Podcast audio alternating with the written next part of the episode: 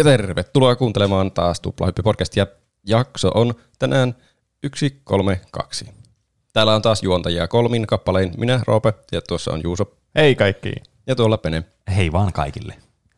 Tuplahyppi podcastissa puhutaan aina joka tiistai ö, musiikista, elokuvista, pe- peleistä ja popkulttuurin ilmiöistä, mistä keksitäänkin puhua aina. Tänään myös puhutaan näistä ö, aika painottuu peleihin ja nimenomaan autoilupeleihin tänään, mm. koska tauon jälkeen puhutaan Penen aiheena burnoutista. Kyllä.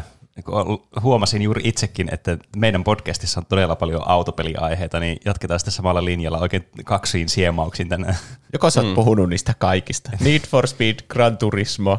Nyt Burnout, Flat Outista ollaan Flat puhuttu. on myös ollut. Varmasti on, no karting-peleistä, lasketaanko niitä? On. Mario. Kartista oot puhunut, ja CTRstä ja CTR Remakeista. Niin. Mm. Kyllähän näitä li- riittää vielä monta. Colin McRae Rally. Ai, että siinä oli hauska pelimuoto, Ei mutta ei mennä nyt siihen. Niin, ennen kuin päästään Penen autoaiheeseen, niin mennään ensin Juuson autoaiheeseen, jonka nimessäkin on auto. Juuso on Grand pitkään puhua Theft tästä. Auto. Kyllä. Niin. Se auto-osuus ei siinä ole niinku, no on se tärkeä osa sitä peliä vieläkin. Mutta Grand Theft Auto on paljon enemmän nykyään. Se on semmoinen avoin maailma. Hiekkalaatikko, aseita, ammuskelua, tehtäviä. Mm. Myös joku tarina siellä. ja rikoksia. Niin. Onhan se pelin nimessäkin. Sekin niin. Niin. on siinä nimessä. Varkaus. Mm. Suuri varkausauto. Tarkalleen ottaen tästä viitosesta, joka on se kaikista suosituin ja myydyin ja uusin. Mm. Hype ennen tätä peliä oli aivan uskomattoman suuri, joka johti varmasti tähän, että miksi tämä möi niin paljon. GTA 4 nimittäin oli tosi arvostelijoiden suosiossa. Mä en tiedä, oliko se niin niinku semmoinen, sitä ei oikein muistella semmoisena niinku samalla lailla kuin Pleikka 2 GTA-pelejä, ja kolmosta ja Vice Cityä ja San Andreasta, joilla kaikilla on hirveät nostalgiat Niin, niitä kyllä. kohtaan. Mutta kuitenkin hyvin arvosteltu peli oli silloin se. Ja sitten kun tuli trailereita tästä GTA 5, nyt mennään takaisin sinne San Andreakseen ja on kesää ja ei koko ajan saada vettä ja ole semmoinen harmaa New Yorkin ilma, vaan mm. nyt siellä ihmiset ajaa vesiskoottereilla ja kiipeilee vuorilla, tekee joogaliikkeitä ja kaikkea hauskaa. Kyllä. Niin hype oli suuri. Ja GTA 5 saikin kustannuksensa katettua pelkillä ennakkotilauksilla. No niin. Eli ei olisi tarvinnut julkaista peliä ollenkaan. Niin, niin kai. Tässä taas kiitos taas ennakkotilaajat, että tämä on edelleenkin olemassa tämä ilmiö. Se pelihän olisi voinut olla mitä tahansa. Niitä olisi tarvinnut tehdä pelkästään hyviä trailereita ja sitten Niin. niin. julkaista mm. joku Big Rigs ja se ei ole siinä. Ei se tainnut tässä tapauksessa olla mikään kauhea farsi. ei. Itse asiassa tästäkin tuli yksi maailman parhaiten arvosteluista peleistä. Ja toisiksi myydyin peli ikinä. Oho. Mikä on myydyin peli ikinä? Minecraft, Oh. josta meillä on myöskin aihe. Mm, kyllä. Tämä, tästä tuli myös nopeiten myynyt viihdetuote ikinä. Tämä tienasi 800 miljoonaa dollaria ensimmäisenä päivänä. Nopeiten myynyt. No niin. Tuo kuulostaa kieltämättä aika hämmentävältä niin kuin, semmoista titteliltä, että mitä se niin kuin käytännössä tarkoittaa. Sillä sitä joku- rahaa vaan tuli yhdessä päivässä 800 miljoonaa. Onko se niinkö eniten siinä yhdessä päivässä vai suurin määrä jossain tietyssä ajassa? Vai että kukaan nosti nopeiten sen ensimmäisen kopioista pelistä. Nopeus lasketaan silleen, että määrä jaettuna sillä ajalla. Niin. Niin mä veikkaan, että siinä on, niin kuin, jos jakaa 800 miljoonaa dollaria yhdellä päivällä, niin siinä tulee semmoinen tosi iso nopeus sille myynnille. Ah, niin, joku, joku sata peliä sekunnissa. Ei varmaan niin paljon, mutta esimerkkinä pelien myyntinopeudesta. niin, Mm. laskit oikein. Ja miljardi dollaria myi ensimmäisen kolmen päivän aikana. Siis kolmen päivän aikana miljardi. Oho. Niin. No se eka päivä oli se 800 miljoonaa. Ja... Eikö niin, niin, niin totta. Se tuntui hirveän isolta se. Ah, mä en edes rekisteröinyt sitä numeroa. niin, siis kyllä. Siis kun ne on niin isoja nuo numerot, että niitä ei tajua yhtään. Sitten kun puhutaan miljoonista, niin miljoona menee aina ohi korvia, mutta miljardi niin heti sitten särähtää Niin, korvassa. Tulee sinne, sui, mi- miljardi. Jos sä olisit sanonut 0,8 miljardia, niin se olisi heti kuulostanut isommalta kuin Niin 800 olisi. miljoonaa. 800, siinä se 800 vaan niin pyyhkiytyy pois heti mielestä. Se, niin. se oli monia miljoonia, mä kuulin sen. Niin. Montako kappaletta tämä on myynyt? Saatteko te sanoa? Ai tähän mennessä. Niin. Öm, Mi- missä Jaa. ajassa se myi sen kolme miljardia? Öö, kolme miljardia. Mä en sanonut missä vaiheessa kolme miljardia. Sun numerot on ihan sekaisin. Montako miljardia niitä oli? No se miljardilla dollarilla möi siinä ekaa kolmen päivän aikana. Ja tämä maksaa varmaan joku 60 70 tämä peli. Mutta on ollut alennuksessa monta kertaa. Niin ehkä tämä oikeasti keskiarvoisesti on maksanut 40 tämä peli. Jos jakaa sen, niitä miljardeja jakaa 40, niin paljon se tekee. Mä sanon, että tämä on myynyt 400 miljoonaa kopioa. Mä maksoin tästä vain 15 euroa. Se vähentää sen. Eli, tai lisää sitä 500 miljoonaa. Te menitte kyllä vähän yli. 140 miljoonaa kappaletta myynyt. Mutta se on niin, tosiaan Minecraftin jälkeen myydyin kuitenkin. Se on kyllä siis aina kun arvioi jotakin, että joku on myynyt todella paljon ja sitten heittää hirveästi yläkanttiin, niin se kunnon letdown joka kerta. Vaan kun ei tiedä yhtään paljonko pelit myy niin kappaleiden yleensäkään. Niin. 200 miljoonaa oli Minecraft myynyt, eli se on niinku se katto, että mitä... Okei. Okay. Eihän mikään konsolikkaan myy. Ai, aika harva konsoli myy yli 100 miljoonaa. Mutta tämä on voinut yksi henkilö ostaa monelle eri konsolille, kun tähän on julkaistu miljardin kertaa tämä peli. Niin. Semmoiset niinku urpot, niin kuin minä, joka osti sen Pleikkari kolmoselle silloin, kun se tuli, ja sitten Pleikkari neloselle vielä uudestaan silloin, kun se tuli sille. Mulla on se myös tietokoneella, mutta sen sai Epic Game Storesta ilmaiseksi. Aivan. Hei, eihän mäkään maksanut tästä mitään. Mä muistelin, että mä ostin sen alennuksesta, mutta mäkin sain sen ilmaisen kopio. No niin. Lasketaanko niitä näihin myyntimääriin? Mm, Sillä se meni Sitä mä en se arvio. Koska nämä sanoo, että viime vuosi 2020 oli suurimmat myyntilukemat tällä pelillä vuoden 2013 jälkeen. Ja online-pelaajien määrä oli huipussa. Ja silloin se oli ilmaisella, eikö ollutkin? Niin. Mutta niin. Että lasketaanko se, että no niin, kaikki lattaa tietenkin se, mäkin latasin sen ihan muuten vaan, vaikka ne olisi ostanut Niin. sitä. Mm. Mutta nykyään ne tekee enemmän rahaa niillä online, niillä ihme Shark-luottokortti. Tämä sisältää 500 miljoonaa dollaria ja myy niinku semmosia niille online-pelaajille. Mm. Niin sillä tavalla se tienaa myös paljon. Niin, kyllä. Ja ei se jä- jäänyt pelkästään semmoiseksi rahalliseksi menestykseksi, vaan se oli myös Metacriticin viidenneksi parhaiten arvosteltu peli silloin, kun se tuli. Onko se 97 se Metascore? Eli melkein täydellinen peli. Tätä kuvailtiin muun muassa suko, sukupolvea määrittelevänä, poikkeuksellisena ja merkittävänä saavutuksena avoimen maailman suunnittelussa ja tarinan kerronnassa. Niin kai. Pitääkö tämä paikkansa? Mietitään sitä. Onko GTA 5 oikeasti niin hyvä kuin kaikki sanoo? Mm.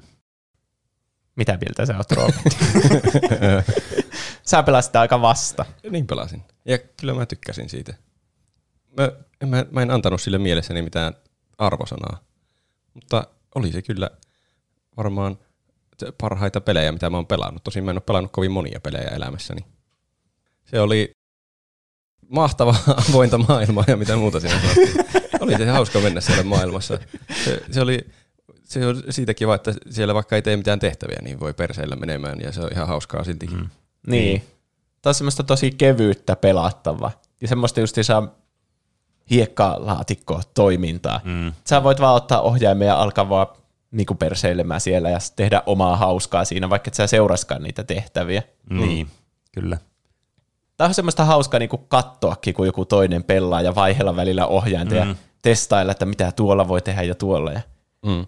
just se, kun kaikki NPCt reagoi niin hyvin kaikkeen, mitä sä teet siinä, niin, niin. syntyy semmoisia uniikkeja tilanteita siinä koko ajan ja kaikki. Mm.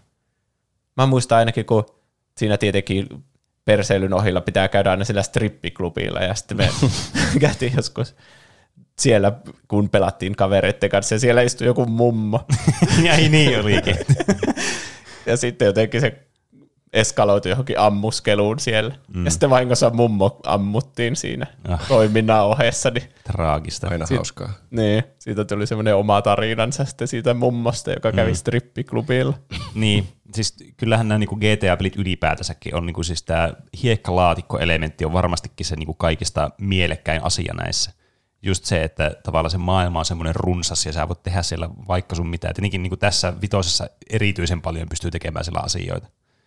Ja sitten siitä syntyy tämmöisiä niinku yksittäisiä tarinoita tavallaan vaan siitä, että mitä sä teet siellä ja sitten mitä siellä sun ympärillä tapahtuu. Ja se on tavallaan niinku aivan niin kuin riittävä pelikokemus ilman vaikka tässä ei olisi tarinaa, niin mä veikkaan, että olisi silti yksi maailman myydyimmistä peleistä. Mm. Niin. Mutta tässä on tarina. Ja siinä on Kyllä. kolme päähenkilöä. Tai pelattavaa hahmoa. Mitä tuli koko ajan vaan lisää. Lisää ja lisää. Mm. Tai neljä, jos lasketaan se sun online-tyyppi. Sekin on vähän niin kuin siinä, siinä on semmoinen neljän hahmon paikka, semmoinen rulla siinä. Ja sitten se alin on se online-hahmo. Mä mietin niin koko ajan, että miksi siinä niitä on neljä ja tuli vain kolme hahmoa sitten. Mä ootin koko ajan sitä neljä. se neljäs hahmo olitkin sinä koko ajan. niin. Se on se romaan siitä nelosesta. Let's go bowling.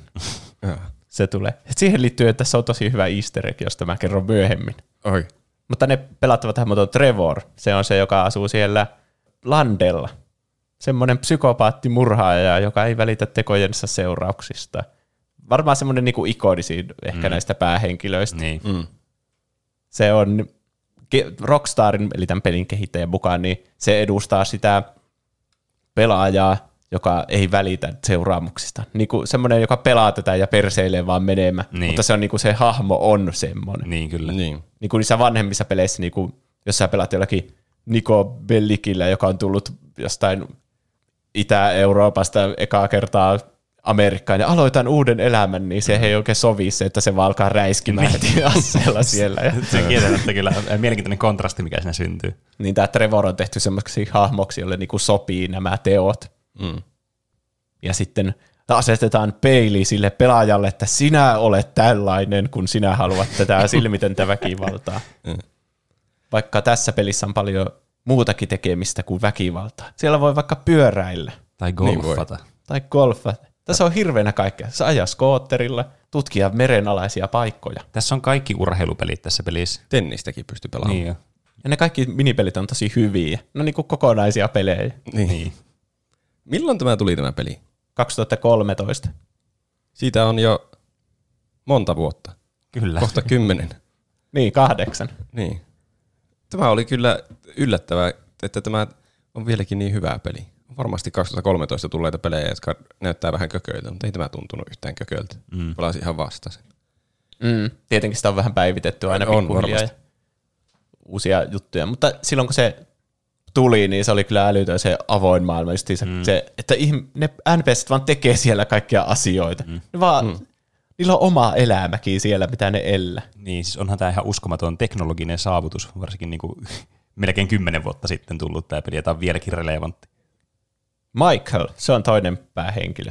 Townley tai Desanta, ihan kummalla nimellä sitä haluat kutsua. Se on semmoinen rikas, asuu siellä Beverly Hillsissä, silloin avioliitto ja perse, perse, per, per. avioliitto ja perse. on sillä sekin. Perhesuhteet on kaatumassa ja se käy terapiassa ja niiden koko perhe riitelee ja kaikkea. Mm vaikka kaikki asiat on pintapuolisesti hyvin, niin sitten sillä on semmoisia omia rikkaiden ihmisten ongelmia. Sen lapset on aivan kauheita lapsia, kauheita lapsia, se on aivan omituisia. Se poika pössyttelee koko ajan ja pelaa videopelejä ja käy tekemässä jotain rikoksia. Se niin. tyttökin, yrittikö se päästä johonkin pornonäyttelijäksi vai mitä se teki? Niin, ja sitten se kävi siellä Fame or Shame siellä talenttikisassa. Niin joten, jotain tanssimassa tai jotain. Mm. Se tykkää vanhoista leffoista ja se on vähän semmoinen ennen kaikki oli parempi, per paremmin tyyppinen. Ja sitten tämän Michaelin kautta tulee paljon tämän pelin semmoista satiiria niin kuin nykyajan meiningistä. Että esimerkiksi se on se, joka soluttautuu Life Invaderiin, joka on vähän niin kuin Facebookiin. Mm, mm. Ja mitäs kaikkea muuta. Se on niiden paparatsien ja lehdistön ympäröimänä niissä sivutehtävissä. Silloin se ihme Lindsay Lohan tyyppikin, jota se auttaa siellä paparatsien keskellä. Niin. Mit, se Franklinkin teki jotakin paparazzi-hommia. Eikö se otti kuvia jostain? Se sai sen jonkun tehtävän joltain. En muista asioiden edelle. Ja sitten se käy siellä talent showssa. Niin kuin näyttää sen kuinka niin kuin tämä Los Santos on semmoinen niin extreme-versio niin kuin nykyajan Los mm. Angelesista. Mm. Että kaikki on niin kuin vetty överiksi, mutta niin. siinä selvästi niin kuin näkee sen, että aha, tämä on niin kuin vastine tälle ja tämä on tälle. Tämä on niin kuin semmoinen Black Mirror, mutta ei ehkä hirveänä sata vuotta tulevaisuuteen, vaan semmoinen niin kuin viisi vuotta tulevaisuuteen. Hmm. Mm. Eli tästä näkökulmasta kolme vuotta menneisyyteen. Aika akkurate. Franklin, se on se, se kolmas päähenkilö. Se on ehkä kaikista päähenkilöinä näistä kolmesta. Eikö sillä aloitettu pelaaminen? Ainakin No siellä tää- Los Santosissa, jos Niin. niin. sitä ei lasketa sitä ihan ekaa tehtävää, mikä meni niin ajassa taaksepäin. Ehkä. Kun GTA-päähenkilöt on monesti semmoisia, tulee vähän niin kuin ulkopuolisena johonkin yhteisöön ja aloittaa köyhänä, mutta mm. sitten kun alkaa tekemään rikoksia, niin rikastuu ja talo paranee ja kaikkea semmoista. Mm. Niin tämä Franklin on just se. Ja sitten sitä hahmoa voi vaihtaa niiden välillä, milloin haluaa, kunhan se hahmo on niin kuin avattu siinä. Kyllä. Se on hauskaa, kun se vaihtaa sitä hahmoa ja sitten se kamera menee sinne ylös ja sitten menee niinku sen uuden hahmon luo. Mm. Ja se silloin on elämä sillä aikaa, kun sä et pelaa sille. Niin, se ei ole vaan kämpillä kyhjättämässä aina, se on tekemässä jotakin jossain. Niin. Saattaa olla vaikka poliisit perässä heti, kun sä vaihat johonkin tyyppi. Mm. Tämä on kyllä siis yksi niin kuin tämän pelin, varmasti kun tämä eka kertaa pelaa, niin semmoinen niin kuin tajunnan räjäyttävin puoli tässä. Kun sä vaihat sitä hahmoa sitten ja tavallaan sä on niin kuin aivan uudessa tilanteessa silleen niin kuin sulavasti vaan meet siihen. Mm. Et en mä keksi mitään muuta peliä, joka olisi tehnyt tämmöistä, kuin mitä tämä GTA 5 on tehnyt. Niin. Mm. Mä muistan, kun mä kuulin tästä, niin tuntui vähän ouvolta, että GTAssa on monta eri hahmoa, että nythän ei voi sille samaistua siihen yhteen niin. hahmoon ja elää niinku sen saappaissa, mutta kyllä se, nämä päähenkilöt on niin erilaisia, niillä on niin eri semmoiset olosuhteet siinä, mm. eri hahmot ympärillä ja Mm. niin kuin ei, tämä peli olisi vähän tylsä, jos koko ajan pelattaisiin Trevorilla. Niin. Niin. Se on hauska, kun siihen vaihtaa ja sitten se vaikka ajaa skootterilla jossakin motaarilla ja jahtaa toista skootterityyppiä. Aika monesti se heräsi jotenkin ilman vaatteita jostain rannalta tai joku mekko päällä ja sitten piti juosta johonkin sivistyksen pariin. Sitten sai taas vaatteet päällä. niin. Scooter Brothers! Scooter Brothers! Se huutaa jollekin toiselle skootteriajajalle. Mä en muista tuon. Ai ja. Se on vissiin viittaus johonkin suosittuun YouTube-videoon jostakin vanhemmasta GTA-pelistä, jossa joku pelasi ja huusi jollekin toiselle, että Scooter Brothers. Ai. Hauskaa. Kieltämättä. Nyt mä kerron tämän tarinan ulkomuistista. Okei. Okay. No niin. Tässä ehkä, ehkä tulee spoilereita, kun mä haluan siitä lopusta puhua. Haittaako se penee? Ei todellakaan, siitä vaan. Mä veikkaan, että kaikki kuitenkin, jota kiinnostaa, niin tietää tämän tarinan jo. Mm, niin. Mm. Tämä on kuitenkin ollut ilmaisellakin tämä peli Epic Gamesissa ja muutenkin aika halvalla kaikkialla. Mm, tämä peli on myynyt niin paljon, että kaikki meidän kuuntelijatkin on ostanut tämän jo kaksi kertaa. Niin, kyllä. Todennäköisesti. Eli siinä alussa on Michael, Trevor ja Brad yhdeksän vuotta sitten. Niillä menee pieleen joku pankkiryöstö, Brad kuolee ja sitten Michael vaihtaa nimensä ja muuttaa Los Santosiin ja aloittaa siellä uuden elämänsä. Kyllä. Michaelilla kuitenkaan ei mene sillä hyvin. Se öö, vaimo pettää sitä tennisvalmentajan kanssa. Ja sitten Michael kostaa sille, että se vettää sen tennisvalmentajan joku talon alas sieltä rinteeltä. Ai niin, se oli siinä ihan jossain alussa. Mut, mutta se ei olekaan sen tennisvalmentajan talo, vaan jonkun mafiapomon talo tyyli. Mm. Mä en tiedä, miten se luuli, että jollakin tennisvalmentajalla on ihan hirveän hieno talo jossakin mäen laidalla En tiedä. Hollywood-kyltin alla, mutta joka tapauksessa. Sitten se Franklinin kanssa alkaa yhdessä tekemään hommia korvatakseen sen talon. Mun mielestä se Franklin oli mukana sillä talon alasvetämisreissulla. Niin mäkin muistelen ehkä. Miten ne tapas? Franklin aikoi varastaa Michaelilta jonkun auton. Mä en muista enää. En muista enää. Mä luotin siihen, että sä muistaisit tästä kaikki aukot. Tai hyvä, kun mä voin vaan seurata tätä tarinaa tästä ja nyökkäillä mukana. Niin. Ne ryöstää jonkun koruliikkeen, ja sitten Michael, kun se on ennen ollut rikollinen, mutta nyt se on taas ka- kahdella polulla. Kahdella polulla on se huonompi juttu. Siellä normaalilla polulla. Ka- kaidalla tiellä. Mikä se on? Onko se se, että lähtee niinku tekemään rikoksia ja kaikkea, niin on kaidalla tiellä? Nyt on vaikeita kysymyksiä. Kieltämättä tämä Mun niinku, mielestä se kuulostaa justiin rehelliseltä kadulta. Onko varma? Mä oon just ajatellut, että se on se rikollisten tie. Se, on, se olisi semmoinen tosi, semmoinen tosi kapea, että pitää noudattaa kaikkia sääntöjä. Mutta toisaalta rikollinen tiekin voisi olla hyvin kapea, että ei jää kiinni. Hmm. Pene voi tätä tutkia tätä asiaa siellä Googlesta. Mä sain vaan jonkun tämmöisen, tämmöisen raamattu lukijain liiton niin jonkun tämmöisen kertomuksen, mitä se tarkoittaa. No kerro. en mä tiedä, mä eikö lukea. No kuitenkin. Ka- Musta tuntuu, että kaidalla polulla on, niin kuin, että se on se hyvä polku. Niin munkin Että kun sä, jos sä vapaudut vaikka vankilasta, niin sitten sun pitää pysyä kaidalla tiellä. Okei. Okay. No Michael on ollut kaidalla tiellä, mutta nyt se on käynyt, lähtenyt pois kaidalta tieltä takaisin, kun se oli ennenkin pois kaidalta tieltä. N- niin. Ja silloin, kun se oli pois kaidalta tieltä viimeksi yhdeksän vuotta sitten, niin se käytti semmoista slogania aina niiden sen panttivankien kanssa, että sä unohdat tuhat asiaa päivässä, anna tämänkin olla yksi niistä. Ah. Mutta sitten se sanoi sen siellä koroliikkeen ryöstössä nykyaikana, tai ei nykyaikana, vaan 2013, mihin tämä peli sijoittuu. Mm. Niin sitten Trevor näkee sen telkkarista ja on silleen, tuo Michael, sehän kuoli silloin yhdeksän vuotta sitten silloin, kun meillä meni pieleen se pankkiryöstö. Ja sitten se tulee sinne Los Santosin kanssa ja sitten ne on kolmestaan siellä. Ja Kyllä. Michael haluaa puhdistaa nimensä, niin sen, se on ollut tekemissä FBI kanssa alusta asti. Mm. Se on jossain ihme suojelussa. Niin.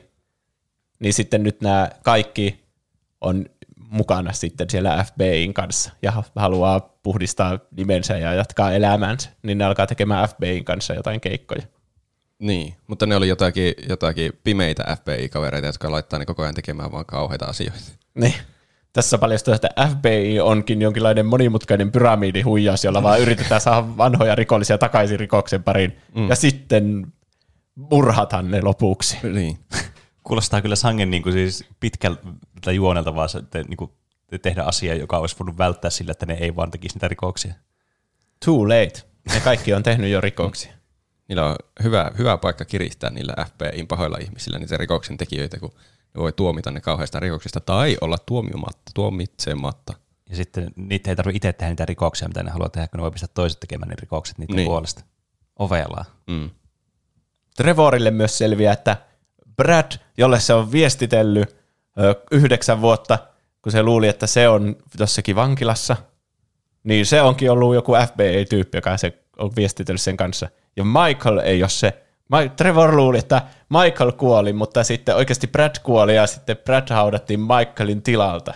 Ja sitten Michael halusi sillä tavalla niin kuin vaan jättää tämä elämä taakse, että Trevor kai että se on oikeasti hengissä. Mm. Ja sitten siitä tulee draamaa. Kyllä. Perin hämmentävää. Kaikkien välillä on draamaa. Trevor haluaa tappaa Michaelin ja Michael haluaa tappaa Trevorin ja sitten FBI haluaa tappaa ne kaikki. Mä en muista, halusko Michael tappaa Trevoria. Ehkä se halusi sen takia vaan tappaa, ettei se itse tulisi tapetuksi. Niin. Tässä on ainakin yksi loppuratkaisu, jossa Michael tappaa Trevorin. Ei kun niin, siinä lopussa tuli se joku valinta, mikä piti tehdä. Mm. Mutta se valintakin voi vielä haarautua eteenpäin. Aa, okei. Okay. Ja jossain vaiheessa Trevor kiduttaa jotain tyyppiä. Se oli ikävä kohta. Mä en tykännyt yhtään siitä. Miksi se piti pelaajan tehdä? Kai se herättää tunteita. Mm. Mä veikkaan, että se oli aivan täysin tarkoituksella tehty. Joo, varmasti. koska Trevorhan on juuri se hahmo, joka osoittaa peilillä sua, että sä oot mm. oikeasti se sadisti, kun sä tykkäät räjäytellä kaikkea. Niin. Niin sitten siinä näytetään, että kato kuinka sadisti sä nyt oot, kun sä veät hampaan tuolta tyypiltä, joka ei edes puhu englantia. Niin, hmm. nyt sä kidutat tuota tyyppiä. Kato, miten paha sä oot. Sä et voi tehdä mitään muuta kuin kiduttaa tuota tyyppiä. Miksi sä pelaat tätä peliä? Se on just semmoinen kohtaus, mitä, mikä varmasti enhänssäytyy Pleikka Viitosen versiossa, kun voi käyttää sitä DualSense ohjainta. Pitää vetää se hammas, niin paina ihan täysillä niitä Niin. liipasimia. Tästä Niin. saat. Jep, ja kuuluu semmoinen oikein vihlova ääni sitten siitä ohjaimesta. Niin. Niin, tämä peli tosiaan julkaistaan Pleikka Viitosellekin joskus kesällä tai syksyllä. Eli se tarkoittaa, että tämä GTA Viitonen on ollut kolmella eri pleikkarikonsolilla. Ja pleikkari kakkosella tuli kolme eri GTA-peliä. Niin, kyllä. Oho. Eli voimasuhteet ovat muuttuneet. Kyllä. Hmm. No, sitten siinä lopussa mä, tälle Franklinille hän tulee se vaihtoehto, että miten se selvittää tämän koko tilanteen. Mm.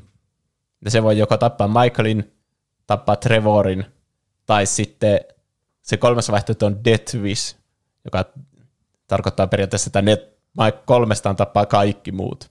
Niin, mä ainakin valitsin sen. Niin mäkin. Se tuntuu siltä niinku loogiselta. Niin. Kaikki päähenkilöt jäis henkiin. Niin, paitsi että sen nimi oli Deathwish, ja niissä kahdessa muussa oli niinku, että Michael kuolee ja Trevor kuolee. Niin mä olin sata varma, että tämä on nyt se, missä Franklin niin. kuolee. No joo. Mutta se ei kuollutkaan siinä. Se oli vähän niin kuin semmoinen onnellinen loppu. Mm. Kai se Death Wish oli vaan se pahistyypin muotoilema vaihtoehto, että, se, että jos se ei nyt valitse jompaa kumpaa niistä, niin sitten se oli yhtä kuin Death Wish. Niin kyllä.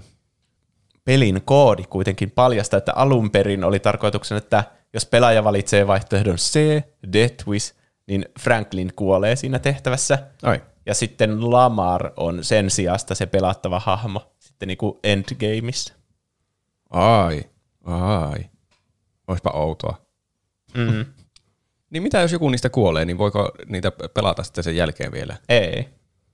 Hmm. Mutta eihän, niin os- osa tehtävistä tietenkin lukkiutuu pois, mikä on huono. Mm. Mä veikkaan, että kaikki sen takia valitsee sen, ettei tapa ketään näistä. Niin, tuo on kyllä vähän niin kuin silleen, mä periaatteessa niin kuin arvostan sitä niin kuin valintaa, mikä sä teet, koska tuohon on kuitenkin tommonen aika niin kuin massiivinen valinta, että sä niin kuin poistat käytännössä yhden sun pelattavan hahmon. Tarinan puolesta hieno valinta. Niin, kyllä. Mutta sitten kun sä mietit sitä silleen, niin kuin, että sä pelaat sitä peliä, niin ethän sä nyt halua niin kuin menettää vaihtoehtoja tässä pelissä, menettää niin kuin asioita. Ja kukaan tykkää menettää asioita. Niin. Niin mm. mä en näe niin kuin tilannetta, missä joku ensimmäisellä kerralla ikinä valitsisi mitään muuta vaihtoehtoa. Niin. Niinpä. Paitsi jos alkaa tulkitsemaan sitä niin pitkälle, että tässä varmasti Franklin sitten kuolee. Niin, no siis se tietysti on yksi. Niin, ei sitäkään halua menettää, kun se on niistä viattomin, niistä Niin. kaikista. Mutta Michaelia ei halua tappaa, koska silloin ne mahtavat niin skientologia-kultin ka- kanssa niitä sivutehtäviä. Ja. Tietenkin Trevorilla on omat juttunsa joidenkin niiden. Siellä oli niitä jotain ali- alien ufo-tyyppejä ainakin. Niin. Loppu se juttu, minkä mä ainakin sain, oli just se tuo Death Wish. Ja se on outo, kun tämä pelissä on hirveänä kaikkia erilaisia keikkoja, jotka on tosi vaikeita ja monimutkaisia ryöstöjä ja saa valmistella kuukausia. Mm. Se, Se se, oli- viimeinen tehtävä on vaan, hei, mitä jos me tapetaan kaikki nämä tyypit yhtä aikaa? Ja se on niin helppoa jotenkin. Se menee täysin ilman ongelmia sinne loppuun saakka ja sitten saa takakonttiin sen pääpahiksi. Niin. Mä olin vähän pettynyt siihen, mutta ehkä se oli oma vika, kun valitsi sen. Niin kai. Ehkä ne muut vaihtoehdot olisi ollut jotenkin jännittävämpiä. Mä oon joskus kattonut ne YouTubesta. Siinä vissi oli just, että jos sä menet tappaa Michaelin, niin sitten sä voit vielä vaihtaa sitä suunnitelmaa, että sä autatkin Michaelia tappamaan Trevorin. Että se jotenkin suostuttelee, että Trevor pitää vain tappaa, ei minua. Aika jännä. Hmm. Mutta kuitenkin. Kun nelosessa oli muistaakseni ihan yksi loppuratkaisu vain, ja se oli just semmoinen dramaattinen, joka on suoraan jostakin The Departedista tai kummisedästä tai jostakin mm. semmoinen niinku shokki. Mutta tämä oli vaan semmoinen, no niin, elämä jatkuu ja nyt takaisin tonne skientologiaan Niin, pariin. Mm. Mutta muuten tämä tarina on kyllä tosi hyvä. Niinku jännittäviä käänteitä ja sitten niillä on se yhteinen historia niillä Trevorilla ja Michaelilla ja se on mun lempiosia tätä tarinaa. Niillä on kaikilla semmoinen oma elämä ja oma tarina, mitä myös seuraa, ja sitten ne vielä sellainen yhdistyy kaikki. Niin. Sekä menneisyydessä että nykyisyydessä. niin. Ja sitten niillä on hassun hauskoja tehtäviä siinä, kuten Michaelilla ajat trukilla jossakin laivaan satamassa. Kuinka tämä vaikuttaa koko juoden, en tiedä. Eikö se ollut Trevorilla? Ai jaa. ja sitten just ne on aina hauskoja, kun sä pukeudut joksikin tyypiksi ja sitten teet sen jotain arkipäiväistä työtä jonkin aika. Mm. Niin kuin vaikka Michael esittää semmoista, mikä se on, Silicon Valley, semmoista koodaria, mm. ja sitten menee sinne Life Invaderin niin. toimista. Ja sitten sen työ on vaan niin kuin poistaa viruksia joltakin tietokoneelta. Mm. Sitten siinä on semmoinen ihme minipeli, että sun pitää laittaa rakseja semmoisiin niin Ai niin olikin. pop-up-mainoksiin, jotka on jostakin tapaa sinkkuja lähistöllä, siis sen tyyppisiä tulee siihen loputtomasti. Se on jännä, kun siinä pelissä on niinkö internetti. Siellä on ihan hirveänä kaikkia sivuja. Mm. Mä en edes alkanut tutkimaan niitä kaikkia, että mitä kaikkea siellä olisi ollut. Vaan jotakin, jos mä halusin ostaa jonkun helikopterin, niin sitten mä menin sille sivulle ja ostin helikopterin. Niin, ne mitkä on siinä etusivulla. Mutta siihen, muistaakseni siihen selaimen tyyliin voi vaan kirjoittaa joku osoitteen ja päästä sinne. Niin. Siellä oli tosi paljon kaikkea eri juttuja. Ja sinne on just piilotettu kaiken maailman easter eggejä, että mm. No varmasti. esimerkiksi Nico Bellikillä, sillä GTA 4 päähenkilöllä, niin on oma Life Invader-profiili, jonka sä voit avata sieltä. Sitten siellä on joku deittailusivusto, jossa on se Michaelin vaimo tehnyt profiilin. Ja sitten siellä oli myös se, mikähän se oli, Who Killed leonorajohnson.com, jossa on sitten joku semmoinen yhteisö, joka yrittää ratkaista sen julkiksen murhaa, josta mä puhuin siinä Easter egg jonka kummituksen sitten voi lopulta löytää. Mm. Ja siinä on osakekauppaa ja kaikkea. Niin on. Niin Mua aina ahisti se osakekauppa. Mulla rupeaa stressaamaan, kun aina ennen jotakin Franklinin tehtävää tuli aina joku vihje, että ei kannattaa ostaa noita osakkeita aivan hullut, hullut määrät. Ne kohta arvo nousee, kun tappaa jonkun toisen pomon tai toisen firman johtaja. Niin. Niin sitten piti aina tehdä savea siihen ennen ja ostaa hirveän määrän niitä. Ja sitten katsoa, että nouseehan ne varmasti, joo kyllä, ja sitten voi myydä ne pois, kun ne oli kalleimmillaan. Mutta se oli ihan hirveä stressi aina, että onko ne nyt kalleimmillaan, vai laskeeko ne kohta arvossa, vai ootanko mä vielä hetken. Niin. Vähän niin kuin normi-osakekaupoissa. Niin, kyllä. Paitsi, että mä oon kuullut, että niissä ei voi mitenkään mennä pieleen. Että okay. se tehtävä aina onnistuu, ja vaikka sä murhaisit jonkun niinku siellä silmien, kaikkien silmien eessä, niin silti poliisit ei saa sua ikinä kiinni. Ja se on jonkinlainen niinku satiiri, että ne osaketyypit pääsee pälkähästä, kun ne on niin rikkaita ja niin, semmoinen, niinku, miksi sitä sanottaisiin? Kannanotto. Niin, semmoinen kannanotto, että säkin vaan manipuloit niitä osakemarkkinoita ja rikastut sen avulla. Mm. Tämä kartta on joku isoin kartta ikinä peleissä tähän asti. Siellä on kaikenlaisia ympäristöjä. On se kaupunki, sitten siellä on iso ranta. Mm. Ja se Trevorin mesta siellä pohjoisosissa. Se ihme niin. aavikkopaikka. Sitten on se vuori. Maa, niin, vuori, seutua. Totta. Kaikenlaista. Mm. Ja hirveänä vettä, ja siellä V-allakin on vaikka mitä. Mm. Ja. Niin tässä open worldissa tietysti vielä se niin kuin hyvä puoli on se, että täällä on oikeasti tekemistäkin, että se ei ole vaan semmoinen tyhjä landscape vaan jossakin. Mm. Vaan täällä on tosi paljon erilaisia ympäristöjä ja eri paikkoja, ja kaikessa on niin kuin semmoista niin kuin omaa nähtävää ja koettavaa. Niin. Ja ne NPCt elää siellä omaa elämänsä. Tämä on siitä tosi hyvä ja hyvä peli, että tämä niinku tuntuu oikealta maailmalta. Sä voit vaan seurata, mitä ne NPCt siellä tekee. Sun ei edes tarvi olla niinku se päähenkilö koko ajan. Mm. Poliisit saattaa jahata jotain ihan toistakin tyyppiä. Mm. Niin. Sä saatat vaikka ruveta auttamaan niitä poliiseja sen saamiseksi. Mä pol- joskus yritin, mutta sitten ne rupesi ampumaan minua ne poliisit. Se oli järsyttävää. Luulisin, että ne antaisi mulle jonkun palkinnon. Otamme sinut poliisivoimiin. niin, oi se olisi hieno tarinan kehitys. Niin. Voi alkaa poliisiksi, jos haluaa. Mä vaikka, että sekin on joku kannanotto, että Los Angelesin poliisit vaan tappaa kaikki ilman varoitusta, joka niin. tulee niiden tielle. Mm. Mutta voi tässä olla taksikuskina, jos haluaa. Ah, totta. Sitä mä tein hetken aikaa. Ja bussikuskina. Ja sitten voi, jos on vaikka taksikuskina, sen voi tehdä ihan jonkun tehtävänkin aikana, kun sä kuskailet vaikka sitä Lindsay Lohania. Niin sen voi viiä sinne ihme kultin luo, joka asuu sillä vuorilla niin sitten sitä tyyppiä ei nähdä enää koskaan, ja sitten vaan silleen puhutaan siinä, siinä tulee semmoinen pikku katsiini, että älä jätä mua tänne, ja sitten ne portit sulkeutuu, ja kulttityypit hyökkää sen kimppuun.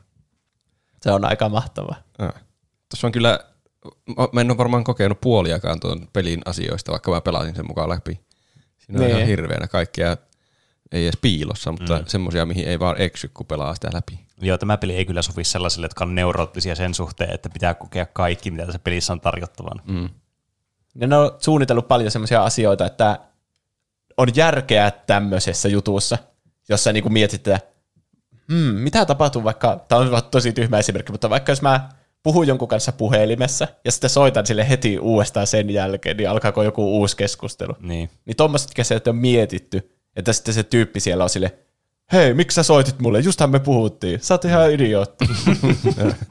että ne on niinku suunnitellut, että hmm, ihmiset varmaan voisi tehdä jotain tämmöistä, koska niinku kuvitella, että tämä on niinku joku oikea mm. elämä ja mitä silloin tapahtuisi. Niin, mm. siis miettikää, miten massiivinen projekti tämä on ollut niille tehdä tämä peli. Kun siis tämä on täynnä tämmöisiä niin, niin pieniä yksityiskohtia, jotka siis on tosi tärkeitä semmoisen niin immersion kannalta, niin kuin vaikka just tuo.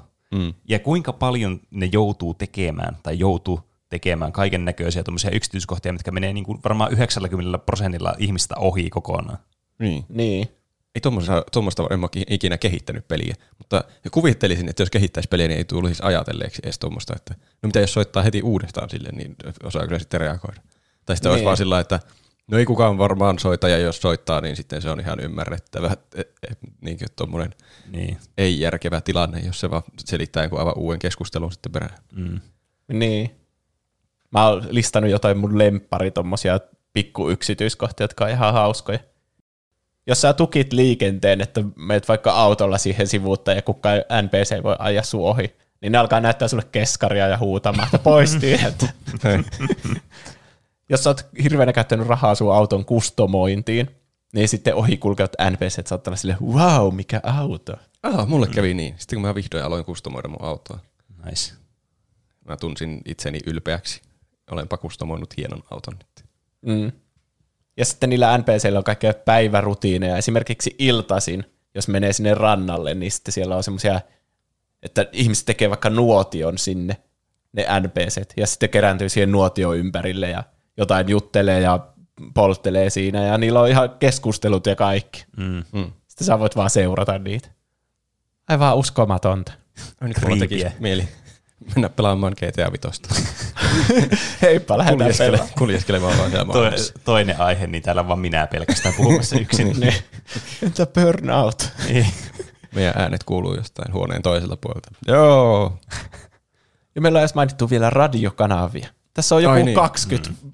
Radiokanavaa ja niillä kaikilla on ihan niinku ohjelmat ja kaikki. Niin. Siis siellä soi oikeita biisejä. Se on varmaan niin. kallista saada jotakin tunnettuja biisejä johonkin. Niin. Mutta toisaalta jos miettii, että jos nämä myynyt oliko se 800 miljoonaa, kun miljardia, mitä helvettiä se olikaan, jotakin myynyt paljon rahaa, niin ehkä se on pieni hinta siinä. On. Ja muutenkin nämä GTA-pelit on monesti tunnettuja siitä, että nämä radio-ohjelmat on tosi hyviä näissä kaikissa peleissä ollut.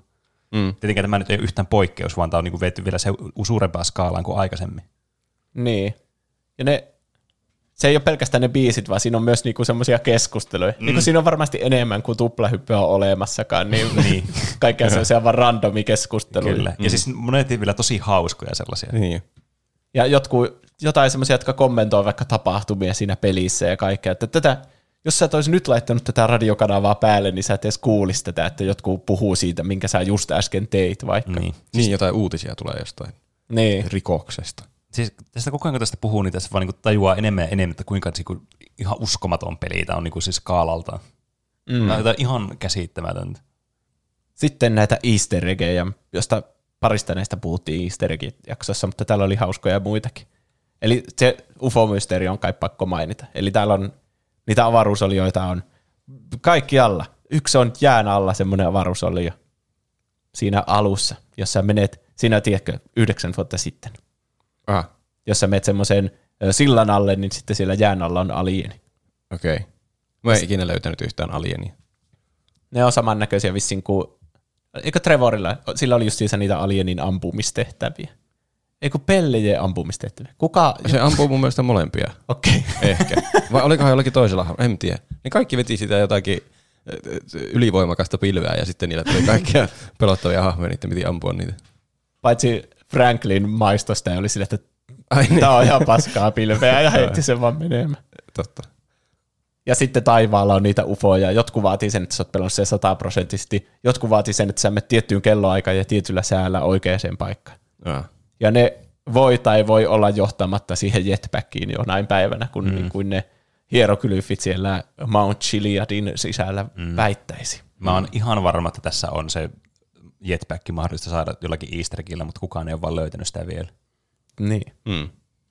Sitten oli tosiaan se julkis, joka, murhattu julkis, joka ilmestyy sinne vuorelle kanssa, ja sitten jos sä menet sinne sen lähelle, niin se katoaa ja kirjoittaa verellä siihen sen murhaajan nimen. Ui. Sitten tässä on joka ilta siellä vuorella on semmoinen kohtaus, missä poliisit jahtaa kahta naista, jotka ajaa autolla, ja sitten ne naiset ajaa lopulta kielekkeeltä alas ja sitten auto räjähtää. Ja se on viittaus Telma ja Louis elokuvaan Ää. vuodelta 1991. Joka ilta? Niin. En mä tuotakaan nähnyt ikinä. Se on jossakin tietyssä spesifissä paikassa ja tämä on ihan hirveä iso tämä kartta. No niin. Mutta just tämmöisiä tilanteita on vaan siellä meneillään, mm-hmm. siellä maailmassa. Kaikki ei liity mihinkään tehtäviin. Niin kuin vaikka tämä, että siellä vuorella on myös semmoinen paikka, jossa sä saatat löytää niin katumaastoreita, tämmöisiä ruosteisia, niissä on jotain ampumareikiä ja aseita on kaikkialla ja verisiä ruumiita on kaikkialla. Ja sitten siellä on salkku, jossa on ö, rahaa. Niin Hei, se on, tuon mä muistan. niin, se on viittaus menetettyyn maahan, Ah, jossa se päähenkilö löytää kaksi miljoonaa dollaria laukusta. mm, kyllä. Se on kyllä hyvä elokuva. Ja mun lempi easter egg tässä pelissä, jos sä menet sinne itärannikolle, lähet siinä sukellusveneellä sinne alas 150 metriä syvälle, niin siellä on semmoinen luukku. Jotkut sanoo, että se näyttää luukulta Lostista, mutta mä en ole katsonut Lostia, niin en osaa vahvistaa tätä. Se vilkkuu valo siinä. Jos sä menet lähelle sitä luukkua, niin siitä kuuluu semmoista outoa ääntä, semmoista pum, pum, pum, pum, pum, pum, pum, pum, pum. Se on morse-koodi. No arvas. Ja jos sen kääntää englanniksi, niin siitä tulee näin. Hey, you never call. How do you fancy going bowling? joka on juuri viittaus siihen Roman Bellikkiin. GTA 4, joka aina soittaa vähän väliä sulle, että lähdetkö sä keilaamaan, ja jos et sä lähde, niin sen joku mittari laskee koko ajan, että sä et tykkää siitä hirveän. Tuo siis, mä tykkään siitä, että tuo easter egg on tommonen, että se tuntuu tämmöistä massiivilta. No niin, nyt tästä tämä on kunnon tosi tärkeä easter egg, sit se onkin vaan tommonen tyhmä vitsi. Niin. Se on hauska, että ne on itse tietoisia, että se oli vähän liikaa se, kuinka paljon se soitteli, ja siitä tuli semmoinen meemi jopa, että se soittelee sulle koko ajan. Mm. Se on kyllä, tässä on hirveänä huumoria tässä pelissä. Mm. Ja se on vielä hauskaa huumoria. Ne on selvästi hauskoja tyyppejä ne Rockstarin kaverit. Niin. Mm. Ne uskaltaa tehdä tosi tyhmiä juttuja siinä. Niin kuin vaikka siinä Skientologin sivutehtävässä on semmoinen, että joku vaan sanoo sulle, että juokse aavikolla jotain kaksi kilometriä tai jotain, joka kestää siis joku yli kymmenen minsaa, kun sä vaan juokset siellä aavikolla. niin ne vaan on tehnyt semmoisen ihan vaan osoittaakseen pointtinsa, että kuinka skientologit on hu- pyramidihuijaus. Mm. Mutta lopuksi sä voit myös tappaa ne kaikkia varastoiden rahat, jos haluat. Ah, Onnellinen loppu. kyllä. Tässä on online-puolikin. Mm. Niin on. Sitä mä en ikinä kokeillut. Miksi et sä Mulla, edes mulla kokeillut vähän sitä? tekisi mieli kokeilla sitä, mutta mä en ole jotenkin yksin jaksaisi mennä kokeilemaan sitä. Mä tarvitsin jonkun ystävän. Mm. Niin. Mä pelasin tätä silloin 2014, mutta silloin tää oli vähän köykäinen, että tässä ei ollut vielä niitä kaikkea, mitä ihmiset, mistä ihmiset nykyään tykkää, niitä kaikkia haisteja on hirveänä joku Niin. juoni ja kaikkea, että enemmän se oli vaan, on siellä avoimessa maailmassa, siellä on maksimissaan 30 tyyppiä ja sitten kaikki vaan pelaa niinku GTAta. Mm. Poliisit on kaikkien perässä ja sitten tappaa toisiansa siinä ja tälle. Mm. Mitä jos siinä kuolee? Menettääkö tavaransa? Vai spawnaako vaan johonkin? Öö, se tulee vaan sieltä sairaalasta, että hei, mm. mä kuolin. Ah. Niin. Minä tulin takaisin. Meneekö siinä se raha, mikä meneekö kuolee ja joutuu sairaalaan? Kyllä jonkin verran rahaa lähtee siltä mm. suun tyypiltä, mutta Mm. ei se ihan nolliksimme. Aivan. Ja tässä, on, tässä oli jotenkin pankkiautomaatit, että kun sähän voit ostaa niitä miljoonia sieltä jollakin oikealla rahalla sitä rahaa, Niin. niin sitten sä voit tallettaa sen sun tilille, että sitä ei voi sitten ryöstää joku. Ah, kätevää. Ja sitten tässä on niitä kaiken maailman niitä deathmatcheja ja semmoisia perus, mitä peleissä onkaan. Mm. Jotain kilpa-ajoja kans, sitten niitä minipelejä voi pelata kans ja tämmöistä. Ihan hauskaa. Se vaikuttaa kyllä hauskalta. Olen mä nähnyt jotakin videoita, missä jotkut pelaa sitä. Mutta nekin pelaa aina jossain porukassa. Mm. Ja porukassa se vaikuttaa hauskalta. Mä en tiedä, olisiko se yksin hauskaa. Tuntuisi, että alkaisi pelottaa vaan ja että kaikki ryöstäisi minut ja tappaisi mua monesti. Ja sitten mä en saisi itse tehtyä siellä mitään. Siltä se kyllä monesti tuntuu, että sä vaan kirjaudut sinne ja kaikki pelaajat katsoo, että tuonne tuli joku nuubi ja sitten vaan hyökkää sun kimppuun ihan niin kuin kiusalla. Vaikka ne Niin. saisi susta edes rahaa suunnilleen yhtään, niin ne vaan haluaa tappaa sut uudestaan ja uudestaan. Mm. Se on GTA on suola justiin. Että muutenkin siinä pelissä kaikki haluaa tehdä rikoksia ilman mitään syytä. Vettää jotakin vastaan tuli ja turpaa ihan vaan, koska huvittaa. Niin sitten jos tulee joku oikea ihminen GTA-hahmossa, niin sehän on vielä parempi. Mm. Niin. Tähän liittyy itse asiassa meillä oli viikon kysymyskin. Kun mua kiinnosti tämä asia, kun mä en ole, mä oon siis pelannut sen GTA Online niin silleen, että mä oon sata levelinen, mutta lähinnä sen takia, että mä saisin vaan siitä. ja siihen liittyy se, että mä farmasin suihkussa. mm. sillä niin. tavalla, että tässä saa jotain 10 XPtä jossakin kymmenessä sekunnissa, jos sä laulat mikrofoniin silloin, kun sun hahmo on suihkussa. Ja sä voit periaatteessa olla suihkussa vaikka koko ajan. Mm. Niin sitten, jos meni vaikka yliopistolle, niin mä jätin kuulokkeisiin radion siihen viereen, että sinne radio lauloi sinne mun kuulokkeisiin silloin, kun se mun hahmo oli siellä suihkussa. ja sitten tuli hirveänä leveleitä, kun tuli kotti. Mm. Ja hahmo oli myös puhdas kuin mikä. Ääni saattaa olla vähän käheä. Vesilasku oli aivan hirmuinen. Vuokranantaja luulee, että saa mainita jotakin bitcoineja, kun siellä hyrrää kaikki koneet yötä päivää. Ne. Niin kuitenkin kysyttiin Instagramissa, Twitterissä ja Discordissa, että kummasta pidät enemmän Grand Theft Auto 5 pelissä, yksin pelistä vai onlineista. Mä en ollut yhtään varma, että kumpi näistä voittaisi, koska se online on varsinkin nykyaikana tullut tosi suosituksi. Mm. Mm. Niin mitä te veikkaatte, että kumpi näistä voitti? Yksin. Mä veikkaan, että online voitti. Ääniä tuli 180 kappaletta, Oho. Taas tosi paljon ääniä. Ja mennään tälleen jännittävyys mukaan, että aloitetaan siitä kakkossijasta, niin kakkossijalle tuli online 30 ja puoli prosenttia. Ah, Eli kyllä se yksin peli vielä on se suositumpi osa. Yllättävän selvällä marginaalilla. kyllä. Niin. Niin sit keräsin myös näihin liittyen perusteluja, että saa vähän irti tästä, että mistä ihmiset tykkää yksin pelissä, mistä ihmiset tykkää siinä online-tilassa. Ehkä moni on niin kuin minä, että ne ei ole edes pelannut sitä online-tilaa ja sitten sanoo sen takia yksin peli. Mm, niin ehkä. Niin, kyllä tämä peli ostetaan varmasti sen yksin pelin takia. Mm. Mm. Niin mäkin uskoisin. Onkohan tästä joskus tullut erillinen semmoinen, että voi pelkästään ostaa se online? Mulla tuli yhtäkkiä hämärä muistikuva. Tietenkin nykyään se, on, nykyään se on tietenkin ollut ilmaisenakin ja kaikkea, että mm. onkohan ne taas yhdistänyt ne, mutta en tiedä. Aloitetaan yksin pelin kannattajista. Online on valitettavasti toksista syöpää. Voi olla hauskaa, jos pääsee kaverin kanssa kahdestaan loppuun. Eikö siinä mitä? Eikö ole niin taattua, että pääsee kavereiden kanssa loppuun, jos menee jossakin partyssa? Veikkaan, että on, mutta... Tai en mä tiedä. Tämä kommenttihan mm. antaa ymmärtää, niin kuin se arpois sen. Niin. Te- Sitten, kyllä sanon, että huonosti toteutettu, jos ei pääse kavereiden kanssa samaan loppuun. Ja noissakin kuitenkin se, että varmaan toimii nuo lobbysysteemit eri tavalla niin kuin konsoleilla ja tietokoneella. Että mä voisin kuvitella, että tietokoneella on ihan dedikoituja servereitä vaan, johon voi vaan liittyä silleen niin kuin vaikka tyyli joku yksi porukka.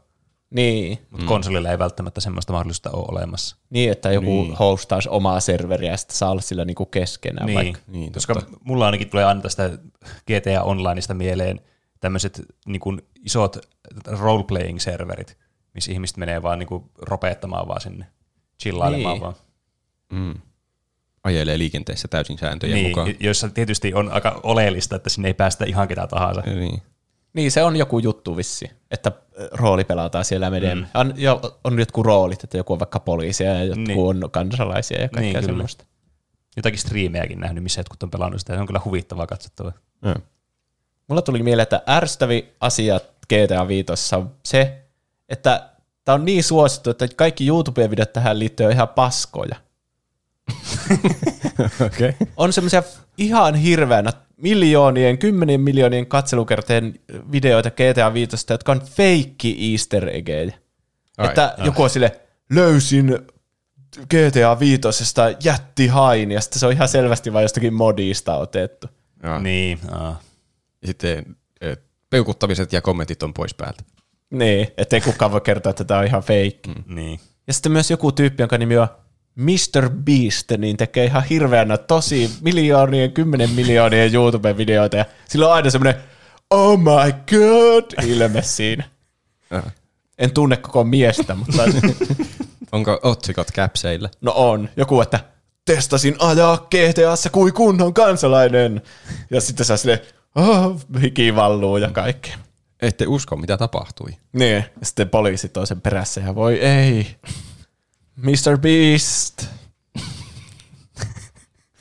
Yksin peli ihan... Mitä te nauratte siellä? Se oli hauska huudahdus. Yksin peli ihan vain siksi, koska kirjaimellisesti vihaan sitä, kun jengi tappaa sua koko ajan.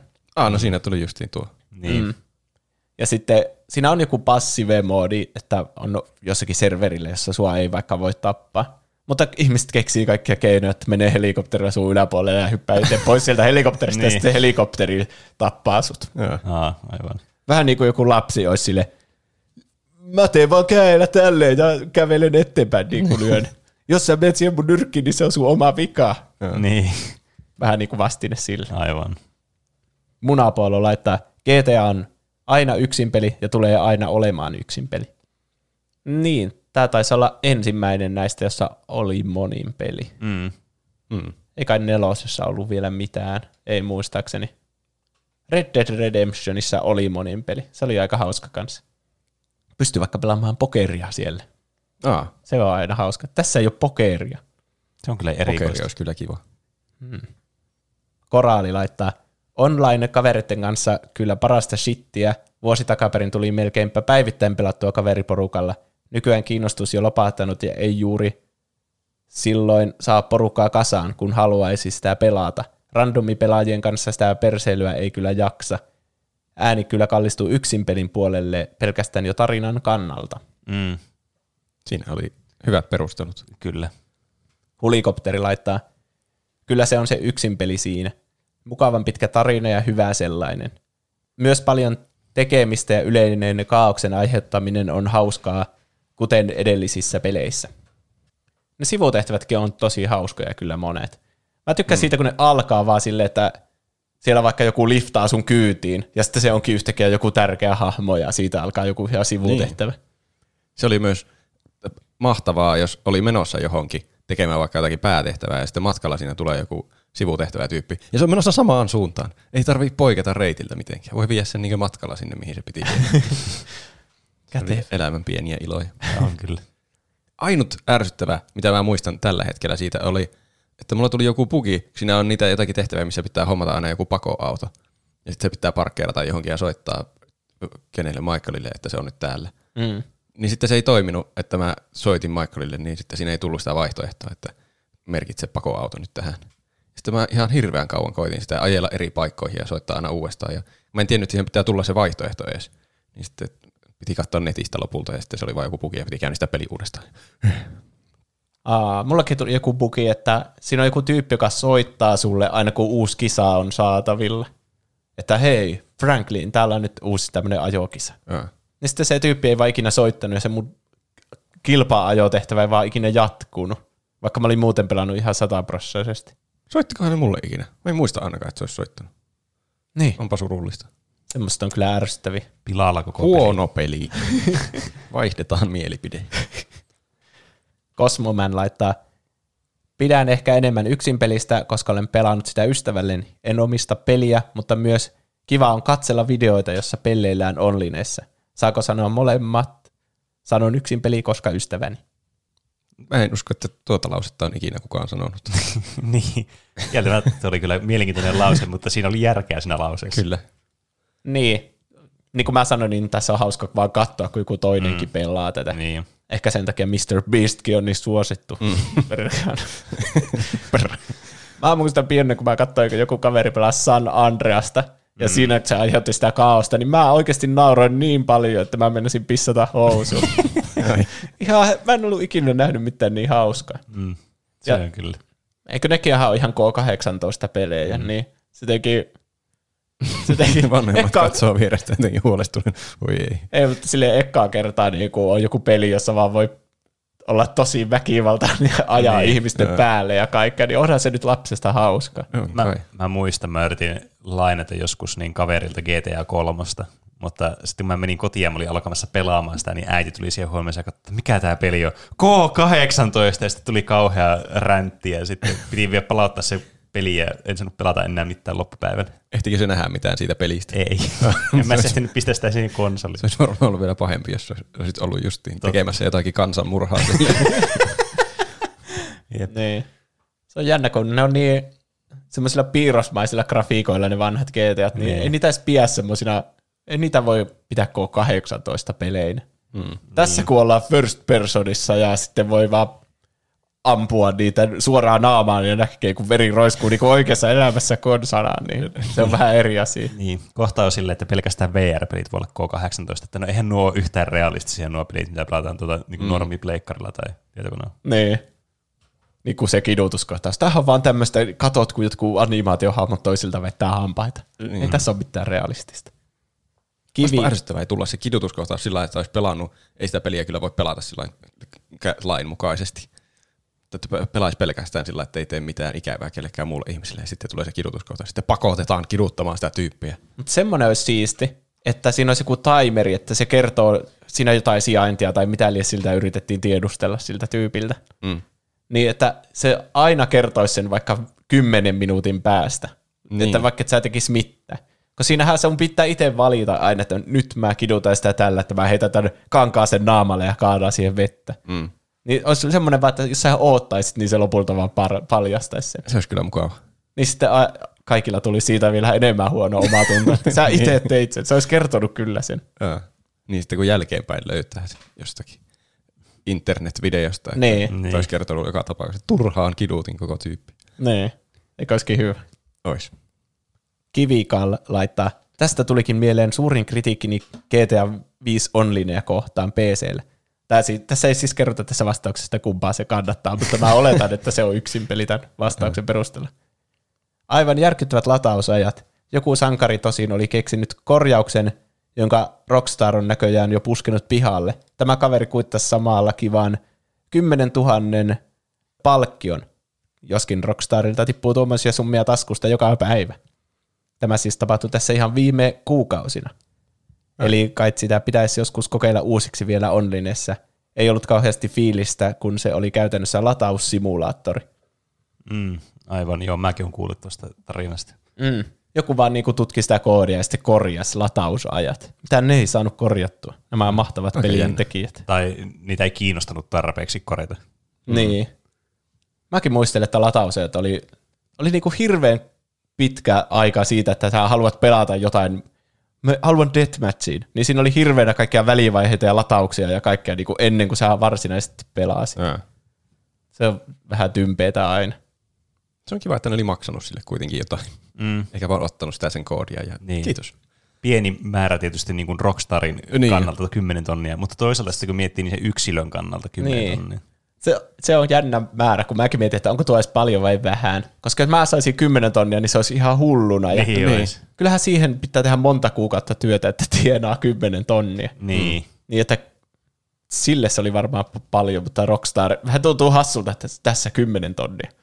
Niin, niin. siis to, tuo on tosi mystinen Sitä määrä. korjauksesta ne varmaan saa niin moni kymmenkertaiset kertaiset tulot, kun ihmiset alkaa pelaamaan enemmän sitä Niin. Peliä. Niin kuin niin. kivikalla haluaa koittaa sitä uudestaan ihan vaan sen takia. Niin. Mm. Kalervo laittaa, yksin pelikampanja oli mahtavat kolme päivää. Laitoin herätyskellon, jotta pääsi aloittamaan heti aamusta.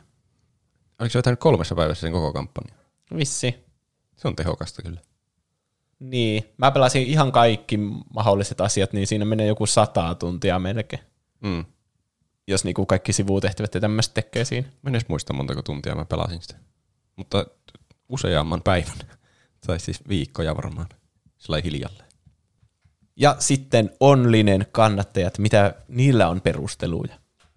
GTA 5 Online on yksi parhaimmista peleistä, jota voi kavereiden kanssa pelata. Sitten tullut sitä hakattua jo 750 tuntia, eikä ole ollut kertaakaan tylsää hetkeä. Story moden olen myös kerran läpi pelannut, mutta siitä on aikaa, joten vastaukseni on online. Hmm. Onko Peneillä GTAta? Ei. Voi ei. niin, miksi, miksi tämä on voi ei? Mä olisin halunnut mennä testaamaan sitä onlinea teidän kanssa. Aha, mm. aivan. Tää, siis mua ei oikein ole ikinä tonne, innostunut GTA-pelit. Tai no siis lapsena silloin, kun näki just kaverilla GTA 3 tai San Andreas tai tämmöistä, niin sehän oli semmoista hauskaa mä, mähinä. Tietenkin nelonen ja vitonenkin sille, että kun mitä on kaverilla ollut, vaikka Juusolla esimerkiksi, ja sitten katsonut, kun Juuso pelaa ja sitten just mitä meihin tapahtuu, niin se on ihan hauskaa. Mutta se on kuitenkin, se on semmoinen niinku, överi simulaattori ja mua ei oikeasti kiinnosta se niinku yhden yhtään. Ai. Siinä vaan ei ole mitään semmoista niinku itselle semmoista, minkä takia sille, että no niin, nyt mä haluan päästä tänne joogaamaan ja ajamaan autoa. se jotenkin ei vaan niinku... Se, on- se, on, se on, pitää mainita, että se autolla ajaminen on tosi hauskaa siinä. Se, se voisi olla pelkästään autopeliikin. Tai niin. siis Niin. ajamispeli ihan, se on niin hyvin tehty. Nähän on tehnyt autopelejä, eikö ne Midnight Club Ai niin, pelit ne on on. Rockstarin, niin Joo, on. nämähän on, nämähän on ottanut varmaan sieltä se ajo-jutun ja laittanut sen tähän. Mm. Ja, Ehkä. ja ne on kuitenkin tehnyt niin monta tämmöistä peliä, että ne on kyllä kehittänyt noiden autojen niin kuin, mm. a- ajomekaniikkoja kyllä hyvin näihin peleihin. Vaikka joskus ne tuntuu vähän liian kevyiltä, mm. että ne hyppää ihan liikaa jostakin hyppyristä. Mutta No toisaalta ei ole ikinä oikeassa elämässä ajanut ihan täysillä jossakin keskustassa, jossa on korkeuseroja vaikka. Mm. En mäkään ollut pelannut oikein mitään muuta GTAta ennen tätä. Ykköstä ja kakkosta joskus pienempänä vähän sen. Mm. Mutta tämä oli kyllä hauskaa siltikin. Mä luulen, että säkin pitää, tai no ehkä sä tiedät, mistä sä pidät. mutta että mäkin yllätyin iloisesti, vaikka mä tiesin, että se on hirveän arvostettu peli, mm. mutta oli se silti oikein hyvä peli mun mielestä. Olli Legendaarisin laittaa, kyllä se kavereiden kanssa perseily onlinessa on parasta. Story mode on myös ihan kova, mutta aika yksinäiseltä tuntuu sitä pelata. Parasta on kavereiden kanssa kauppojen ryöstäminen, poliisien tappaminen, BMX-temppuilu ja kaiken kaauksen aiheuttaminen lentohärveleillä. PS, kuulosti out of context vitun sairaalta. Kyllä, kieltämättä. Se on toisaalta aina kun puhuu GTAsta, niin se on sama tilanne. Mm. niin. Ei ihme, miksi tämä on sellainen kohde kaikille vanhemmille, että Niin. Niin. ei minun lapsi saisi tätä pelata. Sitten tämä on kaikista suosituin lasten keskuudessa tämä mm. peli niin kuin Minecraftin jälkeen varmaan. niin. Onko siellä siis paljon jotakin kauppoja, mitä voi vaan ryöstää? Joo, voi kai siinä yksin pelissäkin ryöstää kaupa. Vai oliko se vaan siinä onlineissa? Mä ainakin muistan, että aseella uhaten, kun meni kauppaan, niin sitten se oli silleen, oh, tässä rahat tiskistä, ja sitten sillä sai kerättyä rahaa ainakin. Voisi olla yksin pelissäkin, mä en ole varmaan ikinä koittanut. Mä kuuliaisesti ostin aina kaiken, mitä mä ostin. Käyt käy- ryöstämässä kaupan ja sitten käyt sen jälkeen ostamassa sieltä jonkun jutun. Mm. Siis sä käytit rahaa niihin, kun sä vaikka tarvit jotkut vaatteet, niin sä vaan ostit ne. Joo. Eikö sä mennyt sinne aseet pa- paukkuen ja silleen, antakaa kaikki teidän vaatteenne heti. Ei. Mä kohteliaasti otin vain ne vaatteet, mitä tarvitsin ja maksoin rahaa niistä. Mm. Ja sitten kun sä menit parturiin, niin sielläkin sä olit vaan silleen, hiusten leikkaus, kiitos. Etkä ollut yhtään silleen, niin kuin, nyt saatana leikkaa mun hiukset heti. Niin, niin kummallista kuin, niin oudolta kuin se kuulostaakin. Niin. Tässä on hauskaa, kun voi parturissa saa pitemmät hiukset kuin mitä sulla on ennen kuin sä Joo. meet. Se, ne on kyllä aina tuommoisessa niinku peleissä, missä on joku parturi-ominaisuus, niin aina huvittaa. Niin. Saksii vaan jotenkin pidemmäksi. Niin. Paitsi tuossa Red Dead Redemption 2, kun se on semmoinen ylirealistinen, niin siinä sun hiukset kasvaa ja parta kasvaa ja sun pitää niinku käydä säännöllisesti parturista, että sä pidät ne siistin. Se on vähän liikaa ehkä. Ja. Ja sitten Murdoch laittaa 200 tuntia yksin peliä, yli 800 tuntia monin peliä. Yksin peli on kova, mutta mua teki ihan suhteettomasti se, että jokaisen tehtävän jälkeen tuli ruutu, joka näytti, että kuinka hyvin tehtävä meni ja minkä arvosanan sai. Ja lisäksi, miten se pitäisi vetää aikaraja, tapaa tarpeeksi porukkaa jne. Olisihan sen voinut jättää omaan arvonsa, mutta kun jokaisen tehtävän jälkeen tuli arvo, arvostelu, niin nakersi kyllä sitä vapauden tunnetta ja aiheutti turhaa suorittamispainetta. Erityisesti yhdessä tehtävässä oli suhteeton aikaraja, jota ei voinut alittaa, jollei skipannut katsiini. Tarina sinällään oli hyvä, mutta nelosessa oli vielä parempi. Ja. Mä en muistanut tuota tuo yhtä, että siinä tulee arvosana aina tehtävän jälkeen. Joo, niin siinä tuli. Mä kyllä, Mä, mä mm. kyllä ehkä osasin jättää ne sitten omaan arvoonsa. Mä lähdin kyllä siihen peliin semmoisella asenteella, että mä haluan nyt vaan vetää tämän läpi, että mm. mä tiedän tämän tarinan ja Niin. niin kuin vaan seikkailla siellä maailmassa, että jos tuli joku huono arvio, niin sitten mä että meh, en jaksa mm. niin alkaa uudestaan vetämään koko tehtävää. Se kyllä auttaa pelaamaan niinku pelejä läpi, jos haluaa niinku vaan kokea jonkun peliin. Mm. Niin sit just tuommoinen asenne kyllä, että ei jää just vaan hinkkaamaan jotakin yksittäisiä pikku yksityiskohtia aina joka paikasta. Niin. Mutta se on vaikeaa. Se on, se on vaikeaa. online on niin kaksipiippuinen asia. Online on melkein pilattu paskoilla ajoneuvoilla, kuten Oppressor MKlla, joka on tehty griffaamalla muita pelaajia. Lisäksi ei oikein ole ollut oikein kivaa peliseuraa, ja myös siinä olevat tehtävät toistavat itseään liikaa. Mutta vastaan silti sen, koska aikanaan se oli hauska silloisten kavereiden kanssa. Erityisesti Mastermind-haaste oli hauska ja jännittävä. Pitää vetää kaikki neljä haistia hardilla kuolematta kertaakaan. PS on tehnyt GTA Onlineissa kaikki haistit useaan otteeseen, jos jo, joskus tarvii apua jossain haistissa tai muuten ei tiedä, mitä tehdä, niin voin jeesiä. Mm. No niin. Eli kannattaa mennä Discordiin sitten, jos joku on juuri tämän ongelman äärellä. Ja. Kyllä. niin, Murdokilta kysyä apua haisteihin. Mm. Mä tällä viikolla itse asiassa testasin myös, tai on mä testannut sitä aiemmin, mutta vähän pitemmästi testasin, niin VR-modia tästä GTA 5. Ai. Ja voin ilolla kertoa, että puolen tunnin pelaamisen jälkeen mua oksetti ihan helvetisti. Tätä ei ole ollenkaan suunniteltu VRllä pelattavaksi. Niin. Se, siinä kyllä huomaa aina, kun siis kokeilee jotakin VR, niin kuin oikeata VR-ympäristöä, joka on suunniteltu VRlle, ja sitten semmoista, mihin on lisätty vaan tämmöinen VR-modi, niin sit, että miten niin kuin massiivinen se ero niiden kokemusten välillä on. Niinpä. Et Tuleeko niistä vähemmän huono olo semmoisista, mitkä on suunniteltu siis VRksi? ihan niin kuin heittämällä, se ei ole niin kuin edes kilpailu. Miksi? No ne on vaan suunniteltu alusta lähtien sillä tavalla, että ne on paljon niin kuin fysiologisesti miellyttävämpiä ne kokemukset. Kun mm. Niissä on niin paljon semmoisia elementtejä, mitä jos sä haluat vaan konvertata sen VRlle, tämmöisen first version niin kuin moodiin käytännössä vaan, ja sitä voit ohjata sitä VR-laitteella, niin se ei niin kuin yhtään sovellu vaan tuosta noin vaan, vaan se vaatii aika paljon työtä sen lisäksi. Ja sitten tietenkin kun halusin testata kaikkia, minkälainen tämä on moottoripyörällä ja autolla ja niillä ajoneuvoilla, niin se on, mm. menee ihan hirveän lujaa siinä. Aa. Että jos normi-autossakin tulee matkapahoinvointi, niin tässä tulee jo viisinkertainen matkapahoinvointi. Miten, otetaanko siinä niinkö sitten ihan ratista kiinni niillä käsillä vai Öö, miten se toimii? Ei ole tukea niille liikeohjaimille. Että, Aa. pit, että se periaatteessa se VR on vaan se niinku katselu siinä, mm. mutta ohjaimella pitää tehdä ne kaikki toiminnot. Se olisi ollutkin ehkä liikaa pyydetty, että voisi ohjata käsiä. Niin. Niin. Mä huomasin sama ongelma Subnauticassa, se oli ihan pelaamiskelvoton se VR. Ai. Se, se tuli niin paha oli, ja se on kuitenkin tehty sillä tavalla, että se on vähän niin kuin tehty VRlle myös erikseen. Okei. Okay. Mutta ehkä ne joskus korjasi. Se oli tässä jännä, että kun ajo moottoripyörällä ihan täysillä siellä liikenteen seassa, niin oikeasti pelkästi, niin kuin, ettei törmää johonkin vastaan tulevaan autoon. Silloin se lerva lentänyt, kun se hahmo olisi lentänyt siitä kyydistä. Mutta saatiin ehkä vastaus, miksi GTA 5 on niin hyvä, kun kerta suuri osa porukasta haluaa lähteä nyt pelaamaan sitä heti ja niin, jättää podcastin tähän. totta. Voitte sitten mainoskatkan jälkeen kuulla vain minun ääntäni täällä. Mm. Ja sitten tässä odotellaan pikkuhetki. Ja varovainen käännös vasemmalle. Tässä pitää hiippailla oikein hitaasti. Tykkäätkö katsoa pelistriimejä, mutta sinua ärsyttää, jos peliä pelataan liian hitaasti? Haluaisitko nähdä, mitä syntyy, kun ihminen käyttää peliin mahdollisimman paljon aikaa, jotta voisi käyttää siihen mahdollisimman vähän aikaa?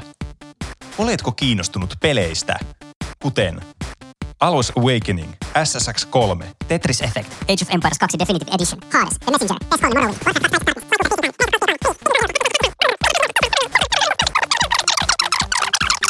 tai Hollow Knight? Jos vastaat näihin kysymyksiin millä tahansa vastauksella, meillä on sinulle juuri sopiva tuote. Vauhtijuoksu ry järjestää suurimman vuosittaisen speedrun-tapahtumansa, Vauhtijuoksun.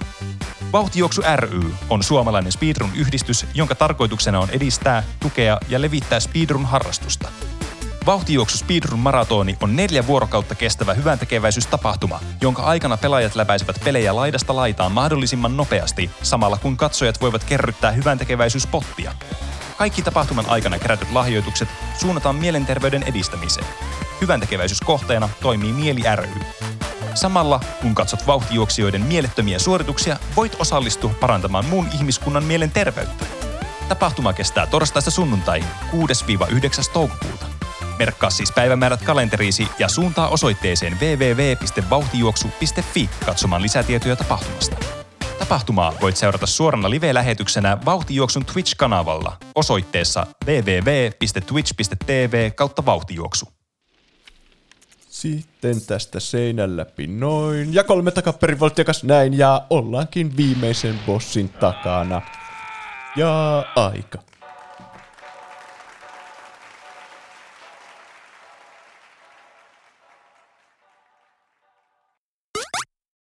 Ja näin palataan taas tauolta ja edellisestä aiheesta. Ja tässä puolikkaassa se on sitten Peneen vuoro kertoa hänen aiheestaan, eli työuupumuksesta. Kyllä, burnoutista puhutaan. Sillä vaiheessa, kun muut lähti pelaamaan GTAta, niin mä jäin sitten vaan pohtimaan, potimaan tätä työuupumusta tänne, koska tässä joutuu yksin tätä hostamaan tätä podcastia nykyään.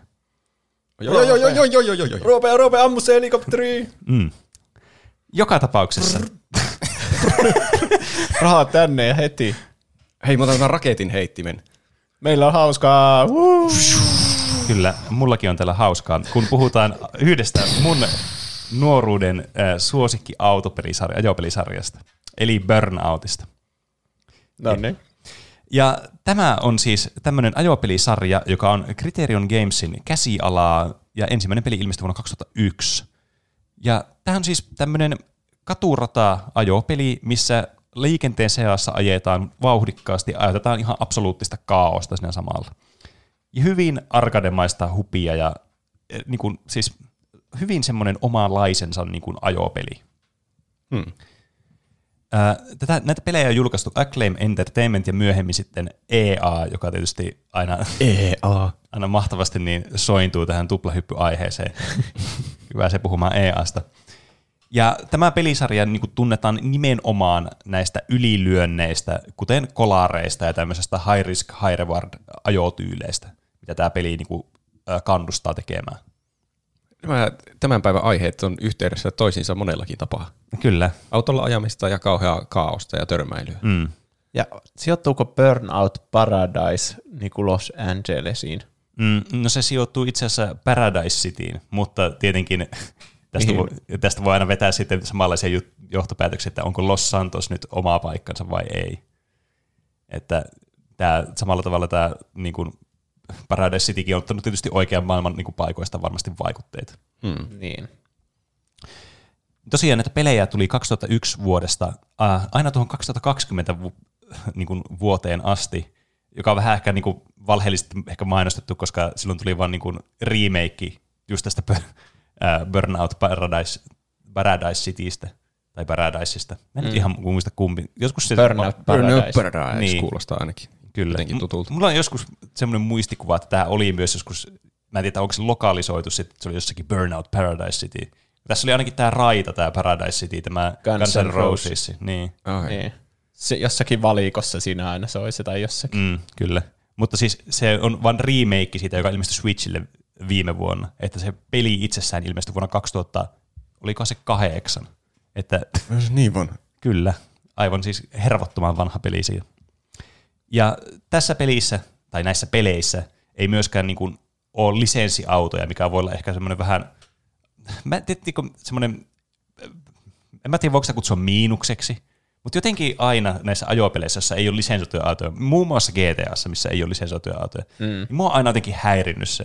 Se on jotenkin semmoinen, niin kuin, silleen, kun ne on selkeästi aina tehdään ne autot silleen muistuttamaan jotakin oikean maailman autoa. Ja sitten ne on, niillä on joku nimi, joku eh, sporty tai joku tämmöinen. Se on niin tyhmän kuulosta oikeasti aina. Mm. Niin, vähän niin kuin pelaisi jalkapallopelejä sille oikeita Niin, jalkapalloilijoita. kyllä. Mutta olisi myös hassua, että olisi joku oikea automerkki, että joo, tämä Volkswagen on tosi hyvä kolaroimaan kaikkien muiden autojen kanssa. Niin, no sinähän se sanoit, että miksi näitä lisenssiautoja ei tosiaan ole näissä peleissä, että se on ihan ymmärrettävä, että nämä autoyhtiöt ei halua mainostaa itseään pelissä, jossa niin kuin kannustetaan kolaroimaan ja ajamaan niin kuin tosi vaarallisesti. Luulisin, että EA, jos kuka olisi tehnyt kaikkensa, että ne sais oikeita autoja sinne ja rahat niiltä ai, autoyhtiöiltä. Niin. Kuka maksaa eniten, niin siitä tulee nopein auto. Mm, ehkä me päästään spekuloimaan tätä tässä jaksossa. Ken tietää.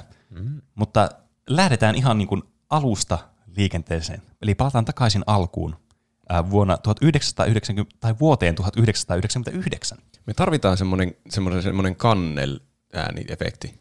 Niin. Se, onko, onko meillä? meillä flashback-äänitehostetta? Yes. Tämä on ehkä tämmöinen unimaailma äänitehosta enemmänkin kuin semmoinen, mennään ajassa taaksepäin. Tuo oli mun aika hyvä. Se pitäisi olla semmoinen laskeva. Mm. Joka tapauksessa. Tämä Criterion Software, joka siis on tosiaan ollut vastuussa näistä Burnout-peleistä, niin teki tämmöisen showcasein niiden tämmöistä renderware ää, niin pelimoottorista tuolla, tuollaisena vuonna 1999, jonka ensimmäinen peli oli tämmöinen Trickstyle, ää, joka oli siis tämmöinen, niin kuin, tiedätkö Pleikka 2 peli Airblade? Se, En. Semmoinen, missä mennään, se oli mun mielestä joku demo-pelikin tyyliin Pleikka 2, missä mennään tämmöisellä niin kuin leijuvalla niin kuin skeittilaudalla. Tiedän, mä sen demon. Siinä jahdataan toista ja sillä on semmoinen keltainen nauha ja se pitää varastaa. Onko se se? Olisikohan tämä ollut se? Koska t- todennäköisesti vastaus, että kyllä, että näitä pelejä on ihan hirveän montaa tämmöistä. Leijuva skeittilautapeli. niin, kyllä. Ja just niin kuin demona Pleikka kakkoselle. Mm. Koska siis tämä sama yhtiö oli tehnyt tosiaan, tämä Criterion Games oli tehnyt tämän Airbladein. Niin tämä oli vähän niin kuin tämmöinen niin kuin ensimmäinen versio tästä pelistä, sitten, joka myöhemmin niin kuin rebootattiin eri nimellä sitten. Trickstyle. Tuo kuulostaa tutulta. Mi- missä vaiheessa sä sanoit Trickstyle? Siinä kun mä selitin, että ne teki Renderwarella, joka on tämän pelimoottorin ensimmäisen peliin, joka oli Trickstyle-niminen peli. Okei. Onko tämä tuttu Va- sulle? varmasti pelannut tuota joskus. aivan uskomaton niin yh- yhteensattuma, jos näin on. Tämmöistä ei ole tapahtunut tuplahyppy historiassa ikinä, että mä selitän jotakin backstorya jostakin asiasta ja kaikki pelit on tuttuja. ja, no siinä vaiheessa, kun sä etsit informaatiota tuosta pelistä, niin joka tapauksessa tämä pelimoottori sitten johti tämmöisen ajopelin luomiseen. Ja tarkoituksena oli tehdä tämmöinen arcade-mainen ajopeli kontrastiksi Gran Turismolle, joka oli tietysti niin kuin the niin kuin tämmöinen realistinen autosimulaatiopeli to beat. Mm. Niin kuten monet muutkin autopelisarjat tuohon aikaan, niin ne halusivat tehdä sitten Gran Turismolle tämmöisen niin kuin kontrastivastineen sitten niin kuin semmoisen niin kuin yin ja yang, niin tämmöisen vastakohan sitten. Tämä on tämmöistä niin kuin kevyyttä reissailua, mennään vaan täysiä vaan, eikä välitetä niinkään realismista. Mm. Ja tämä sitten johti peliin nimeltä Burnout, joka ilmestyi vuonna 2001 PS2 ja sitten muistaakseni vuotta myöhemmin Gamecubelle ja Xboxille, joka julkaisi Acclaim Entertainment. Ja tämä peli on niin siis tosiaankin, tämä on tämmöinen aika perus niin kuin ajopeli tai tämmöinen katuajopeli. Siinä mielessä tässä niin kuin valitaan vain kenttiä ja sitten siellä vedetään niitä kisoja tai tämmöistä niin championship-moodia. Ja tarkoituksena on vaan siis voittaa näitä eri, niin kuin erilaisia kilpailuita, mitä siinä asetetaan. Ja sitten meet pelissä eteenpäin ja voitat sitten uusia autoja ja jne, jne. Ja nämä single raceit aina koostu sitten niin kuin kolmesta vastustajista, eli neljästä autosta, jossa sitten ajeltiin vaan mahdollisimman lujaa liikenteen seassa, koska tämä oli siis se niin kuin tärkein komponentti tässä tämä muu liikenne. Eli tässä niin kuin ideana tässä pelissä on se, että jotta sä niin kuin, saisit maksimaalisen hyödyn tästä sun niin kuin, ää, ajosta, että sä voit voittaa niitä kisoja, niin sulla on tämmöinen boostimittari, joka siis kertyy sillä, että sä ajat vaarallisesti. Ja tämä vaarallisuus on niinku tämän pelin suola ja semmoinen, niinku mitä, mikä niinku on tämän juuri me, kyseisen pelisarjan niinku sen identiteetti.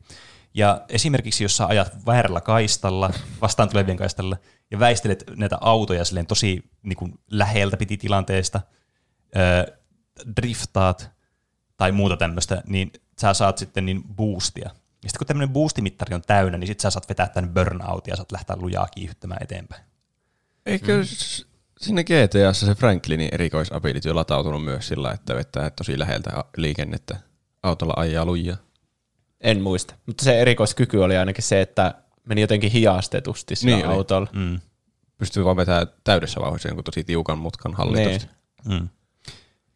Tässä tämä tosiaan sitten, tämän boostin pystyy vain käyttämään silloin, kun sä oot kerännyt sen täyteen sen mittarin. Sitten sä lähdet vaan ajamaan nopeasti ja siinäpä se oikeastaan on tässä ekapelissä. Sitten sä voit pelata näitä eri pelimuotoja, niin kuin single racea, time attackia, niin kuin kahden pelaajan lokaali multiplayeria ja niin kuin tämmöisiä sprinttejä, jotka siis äh, on niin kuin tämmöisiä eri lokaatioita, mitä tässä pelissä on, ja sitten valita, siinä on semmoinen niin rataava, mikä on niin kuin kehitetty tavallaan sinne kaupungin siimekseen tai muuhun ympäristöön, missä nyt ollaan. Aika tämmöinen niin kuin normaali peli.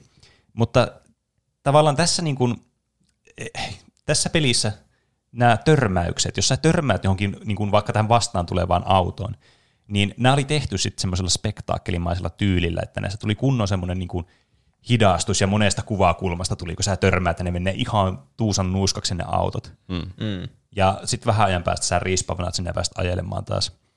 Niin, ja lisäksi vielä, sä näet tavallaan semmoisen kustannusarvion siinä, että paljon tämä nyt maksetaan sun kolari, mikä on siis ihan täydellinen mekaniikka pelissä. Lapset voi olla ihan innossa, että Niin. jes, 20 000 meni siinä kolarissa. Mm. Mm. Ja kuten varmaan niin kun arvata saattaa, niin tietysti se hauskin osuushan on ne törmäykset justiinsa. Niin. Siis me autopelit on mun mielestä ollut vähän tylsiä pienenä, mutta meillä oli VRC, ja siinä pystyy laittamaan just ne hajoamiset päälle. Mm. Niin se kisa oli ihan toissijaista, kun oli hauska vaan ajaa kalliolta alas, ja sitten katsoa, kun se auto menee ihan ruttuun. Niin, ja. siis kyllä. Sama mikä viehätys on noissa niin Destruction Derby-peleissä tai muissa tämmöisissä mm. vastaamissa, missä se tuho on se tärkein elementti. Flat-autissakin ottaa täydet vauhdit ja ajaa johonkin seinään, että se kuski niin. lentää siitä ikkunasta. Kyllä. 2000-luku oli tuommoista autotuhon niin maailmaa pelirintamalla tai ajopelirintamalla. Ja tämä sitten oli tarpeeksi menestynyt tämä peli, jotta jatko-osan kehitys sitten pystyttiin laittamaan tulille. Mutta kuten tässäkin niin kuin huomattiin, niin tämä hauskimmat elementit oli tosiaan nämä läheltä pitit vaaratilanteet ja sitten nämä törmäykset, mitä tässä pelissä ei ihan hirveästi niin kuin painotettu vielä näitä törmäyksiä, että ne oli lähinnä vaan semmoisia niin esteitä sulle, että sä niin kuin, vähän niin kuin epäonnistuit, jos sä törmäsit. Vaikka se oli semmoinen, niin kuin, mikä, oli, mikä palkittiin sillä hienolla efektillä sitten sillä numerolla, mikä näkyy sitten kustannusarviona. Jee, taas epäonnistui. Niin, sinne meni 20 tonnia, yes! Mä oletan, että ne niin AI-autot tai ne vastaan tulevat autot ei mitenkään sekoa ja yritä väistää semmoista hullua moottoritiekaahailijaa, joka tulee vaan väärää kaistaa, vaan ne ajaa niin sillä normaalisti. Joo, dymppi, dymppi. ne ajaa vain niin mitään elystä mikä tietysti helpottaa ajamista niin. ihan huomattavasti. Mutta se olisi ihan mahdoton väistää niitä, kun ne yrittää väistää samaan suuntaan. Niin, kyllä. Se on semmoinen game of chicken, että niin. kumpi väistää ensin. niin kuin oikeassa elämässä. Niin, niin. kun ajaa vastaan tulevien kaistaa. Niin. niin kyllä. Mulla ei ole sitä kokemusta, mutta ilmeisesti näköjään Juusella on.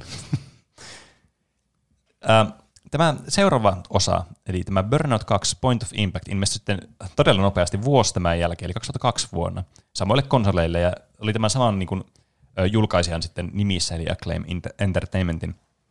Ja siinä, missä näissä edellisissä pelissä ei niin kuin kannustettu näihin törmäyksiin, vaikka näistä oli tehty tämmöinen spektaakkeli, mikä on tietysti vähän semmoinen niin kuin ristiriitainen puoli, niin tässä pelissä joka tapauksessa ne niitä päätti, että hei, ihmiset tykkäsivät tuosta törmäilystä – niin mitä jos vaan niin kuin annetaan niiden törmäillä? Että olisiko se kiva juttu tähän peliin? Vastaus, kyllä. Se on tosi kiva juttu tähän peliin. Tämä oli hyvä päätös.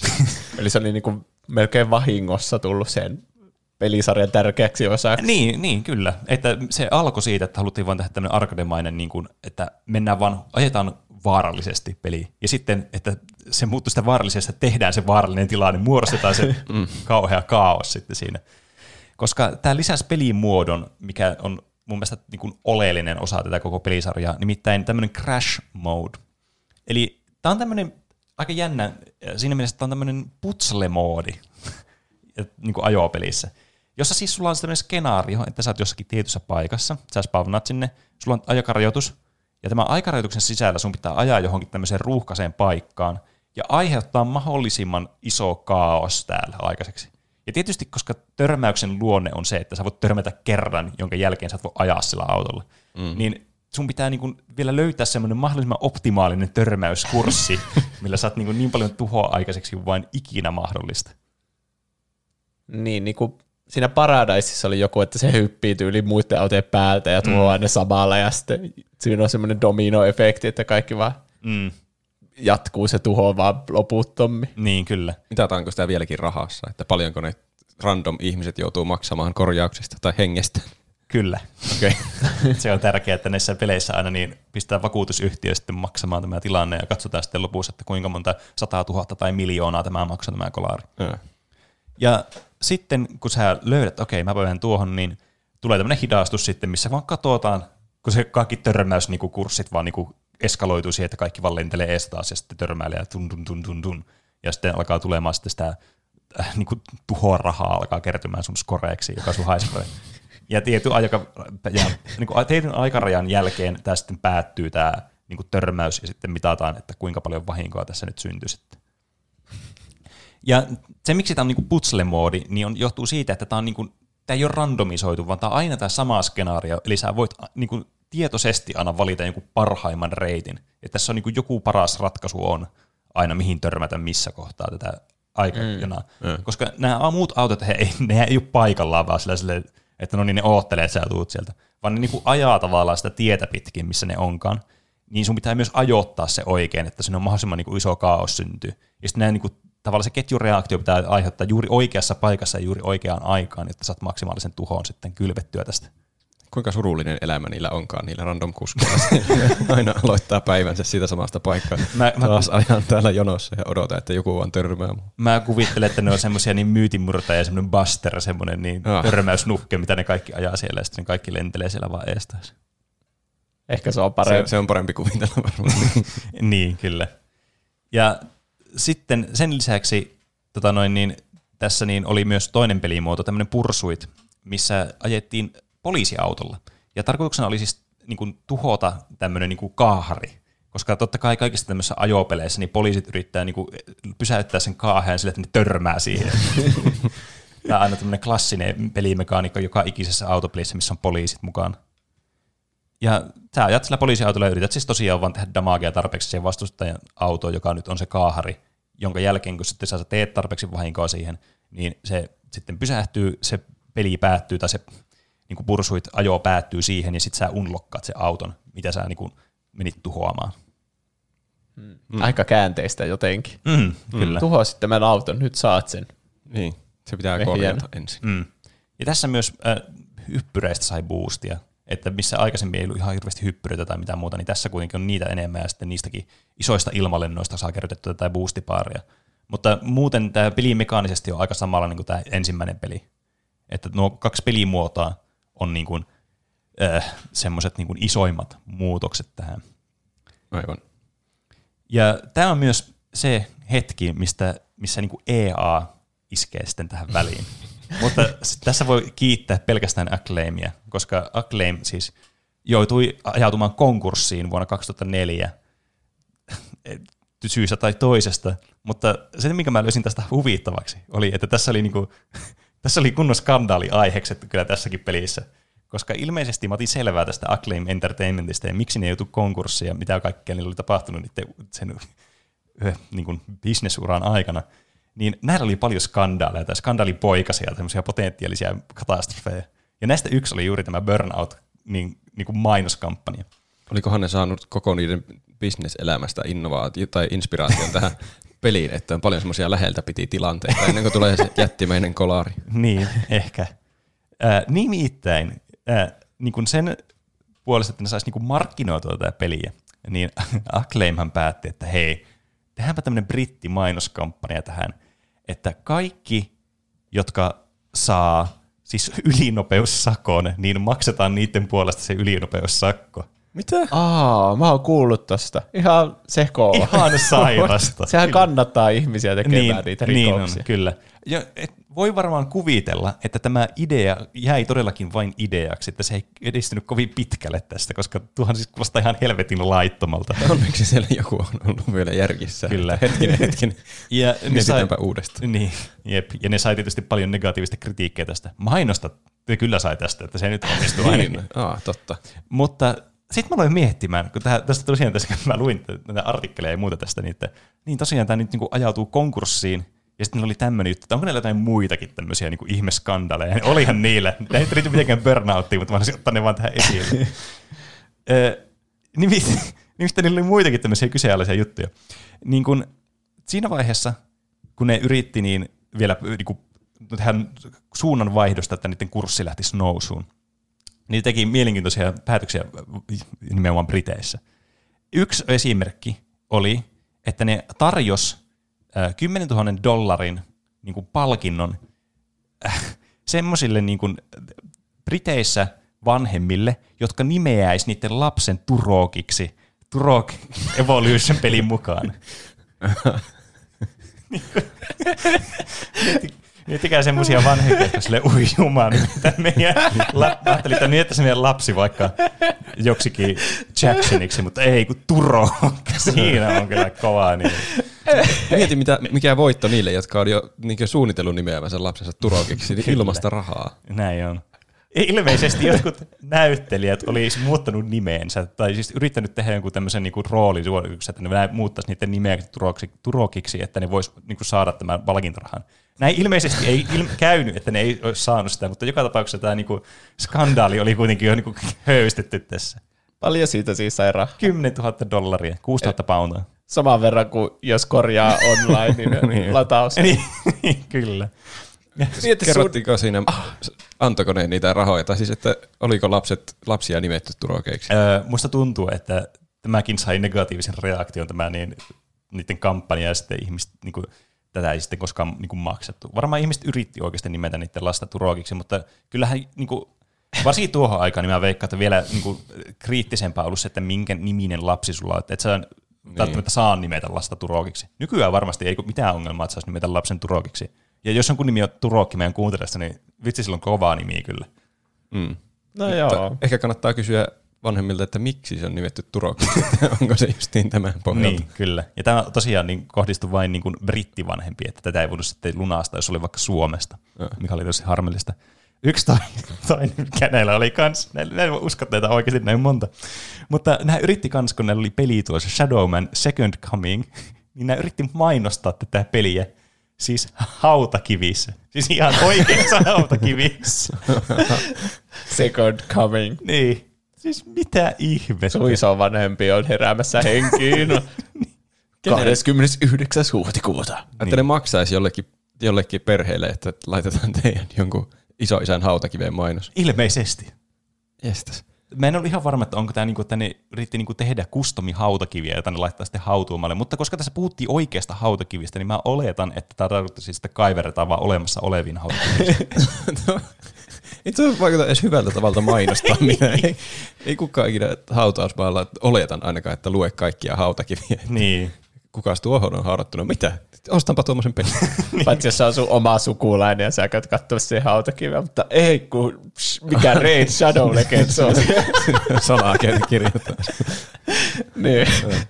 Ja sitten niillä oli kans joku BMX XXX-peli, missä niillä oli, siis ne oli mainoskampanja, jossa niillä oli siis jotakin alastomia naisia lasketteli jolla, jolla eri lumilaudella sitten veti BMX-pyörillä ja muuta. Ja ilmeisesti tämä niin kuin pelin joku tämmöinen BMX äh, niin kuin ikoni, vähän niin kuin Tony Hawk Pro Skater-peleissä Tony Hawk on aina se, niin kuin se ikoni tavallaan sille pelille. Mm. Ja haastanut tämän yrityksen oikeuteen siitä, että se oli yhdistetty tämmöiseen, niin kuin, äh, tämmöiseen mainoskampanjaan ja tämmöiseen tavallaan niin kuin imagoon, mitä tämä toi tämä peli sitten.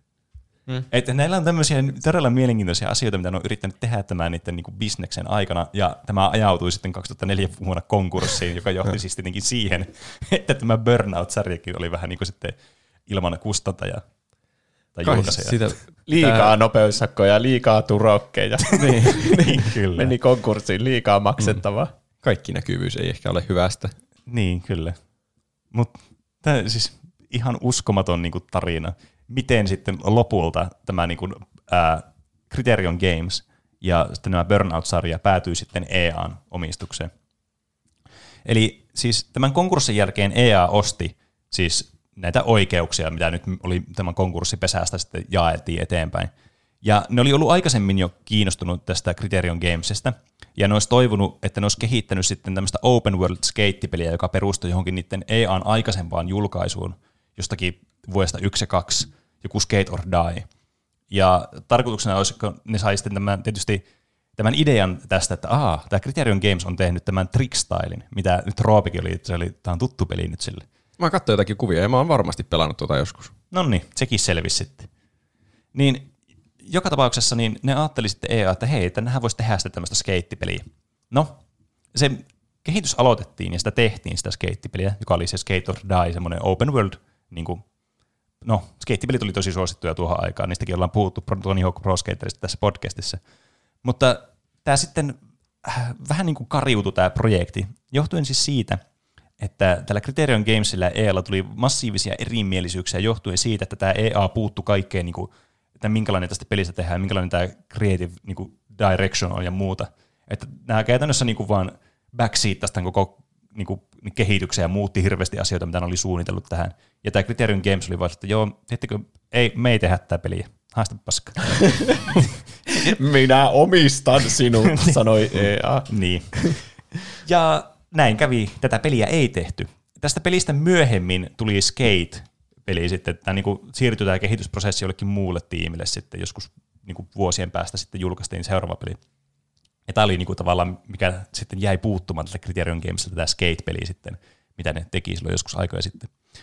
Mutta joka tapauksessa näiden väli Criterion Games ja EA välillä jäi tosi tämmöiseksi niin kuin huonoksi, ja tämän takia ne ei myöskään saanut oikeutta tehdä Need for Speed-peliä, koska ne olisi halunnut tehdä Need for Speed-peliä. Ja EA oli silleen, että no, jos ette tee mun skate-peliä, niin te ette tee myöskään mun Need for Speed-peliä. Mutta myöhemmin, jossakin E3 tyyliin, niin nämä sitten joku EA on tämmöinen representatiivi ja sitten mä näin, niin, äh, niin kuin direktori sitten Criterion Gamesille sitten teki tämmöistä, yritti tämmöistä sovintoa tehdä, ja tämä EA sanoi, että hei, tehkää Burnout 3 peliä, niin saatte tehdä tämmöisen pelin nyt, ja me julkaistaan sitten se. Ne oli sille, että Criterion Games siis, että no okei, okay, mutta te ette koske pitkällä tikullakaan tähän, kun me tehdään tämä peli. Että me saadaan ihan itse tehdä tämä peli. Ja EA sitten suostui tähän ultimaattumiin. Joskin mä en tiedä, että kuka tästä hyötyi enemmän. Mä veikkaan, että Criterion Games kuitenkin loppupeleissä. Ja näin syntyi peli, joka sitten muovasi tämän pelisarjan sellaiseksi, kun se on oikeastaan ollut tuon, niin kuin tuolta vuodelta 2004 asti. Eli Burnout 3 Takedown, joka ilmestyi PS2 ja Xboxille.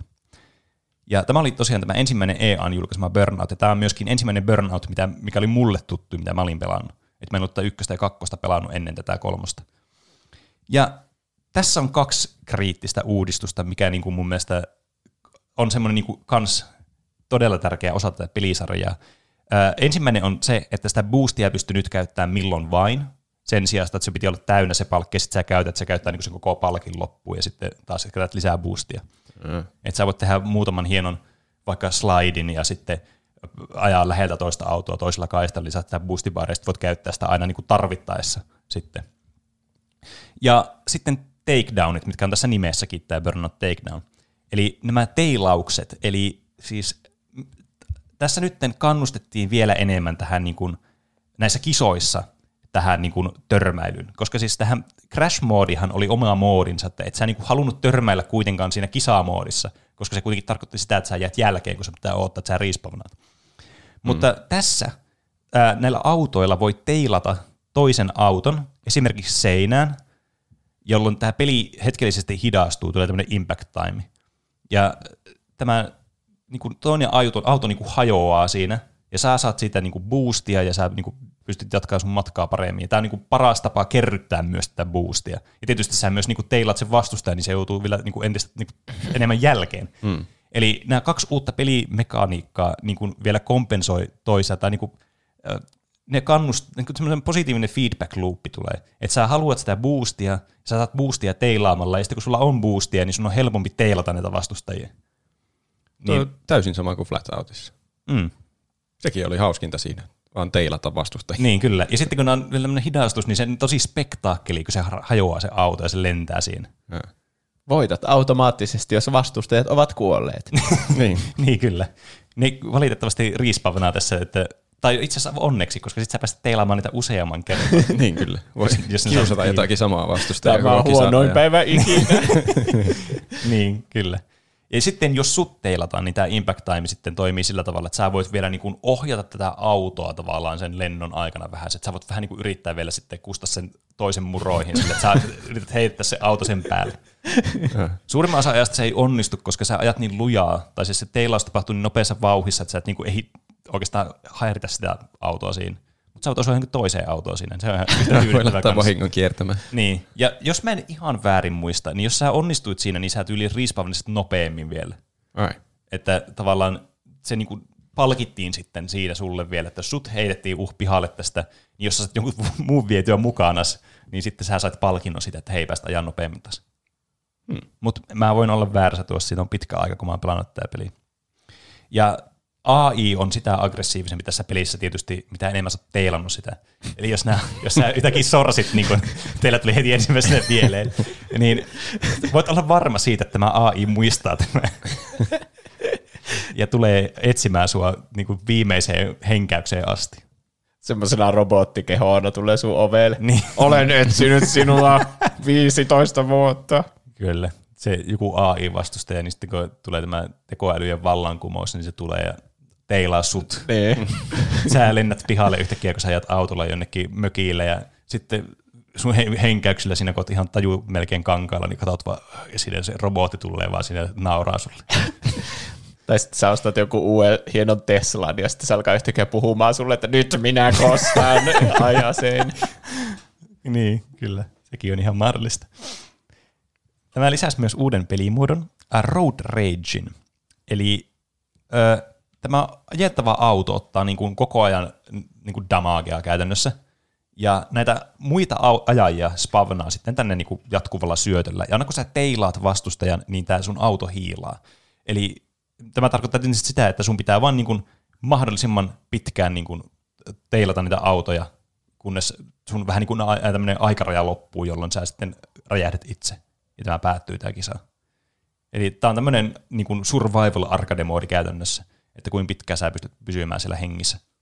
Mm. Ja jos tykkäisi tästä teilausmekaniikasta, niin tässä todellakin pääsi harrastamaan sitä sitten kaikilla mielenkiintoisilla ja imaginäärisillä tavoilla.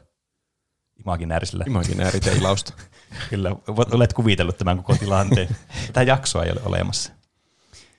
Ja sitten ne myös lisäsi tähän crash-moodiin tämän impact timein ja tämmöisiä power uppeja, niin kuin vaikka neljänkertaiset niin kuin, ö, pisteet, eli nelinkertaiset maksut, mitä tulee siellä.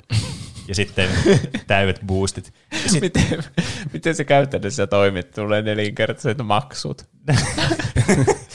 niin kuin sille oikeasti, että jos tämä tilanne tulisi. Niin. Näin minä. Sattuu olemaan jotkut kalliimmat vakuutukset. niin. Niin. Niin. Jotkut paremmat lakimiehet siellä haastamassa tää on, mulla nämä oli oikeasti sadan miljoonan arvoinen. Ne, ne tulee sinne niin törmäyspaikalle ja katsoo sitä niin kuin alkulähdettä, sitä autoa, joka aloitti tämän kaiken. Ja sitten siinä on jossakin ikkunassa semmoinen nelinkertainen semmoinen lappu laitettuna jossakin katsastuskonttorissa ja sitten ne joutuu maksaa nelinkertaa enemmän sitten niille teilatuille ihmisille. Niin kai se toimii. Ja tässä on tämä Crash Breaker kanssa, eli tämmöinen lisä, mikä aiheuttaa vielä enemmän kaaosta mitä aikaisemmin. Eli kun sä törmäät näihin autoihin, niin sä sitten todellakin törmäät ja sä niin menetät tavallaan kyvyn ajaa tällä autolla. Ja tämän, tästä tulee tämä hidastus, tämä impact time. Tämän aikana sä voit ohjata autoa, mihin sä haluat, eli sä voit niin kuin koordinoida sitä sun äh, niin kuin törmäilyä mahdollisimman hyvin, koska tietenkin kun sä törmäät autoon, niin se tarkoittaa sitä, että se auto tulee pysähtymään äh, suhteellisen pian. Ja tietenkin sä haluat, että ne etuautot pysähtyy, että ne kaikki muut törmää sitten niihin. Niin sä voit käyttää tätä impact timea siihen, että sä niinku kimpoilet niissä autoissa, että sä, niinku, sä osut mahdollisimman moneen autoon, jotta se aiheuttaa tietenkin maksimaaliset vahingot. Ja kun sä osut tarpeeksi moneen autoon tämän impact timein aikana, niin sä saat tämmöisen crash breakerin käyttöön. Eli siis sulla on käytännössä pommi sun autossa, joka räjähtää sitten, kun sä painat nappia. ja tämä räjähdys tietysti sitten tekee vielä enemmän vahinkoja ja vielä enemmän sitten vakuutusmaksuja sitten näille vakuutusyhtiöille. Ja tietysti lennättää niitä autoja spektakkelimaisesti joka suuntaan, mikä on tietysti siis maailman tyydyttäviä asia, kun ne autot vaan lentää siellä.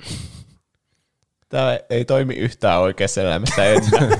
ei tämä ole toiminut enää moneen peliin, mutta nyt tässä tämä on ihan päätöntä jo. Niin, mutta semmoisella hyvällä tavalla.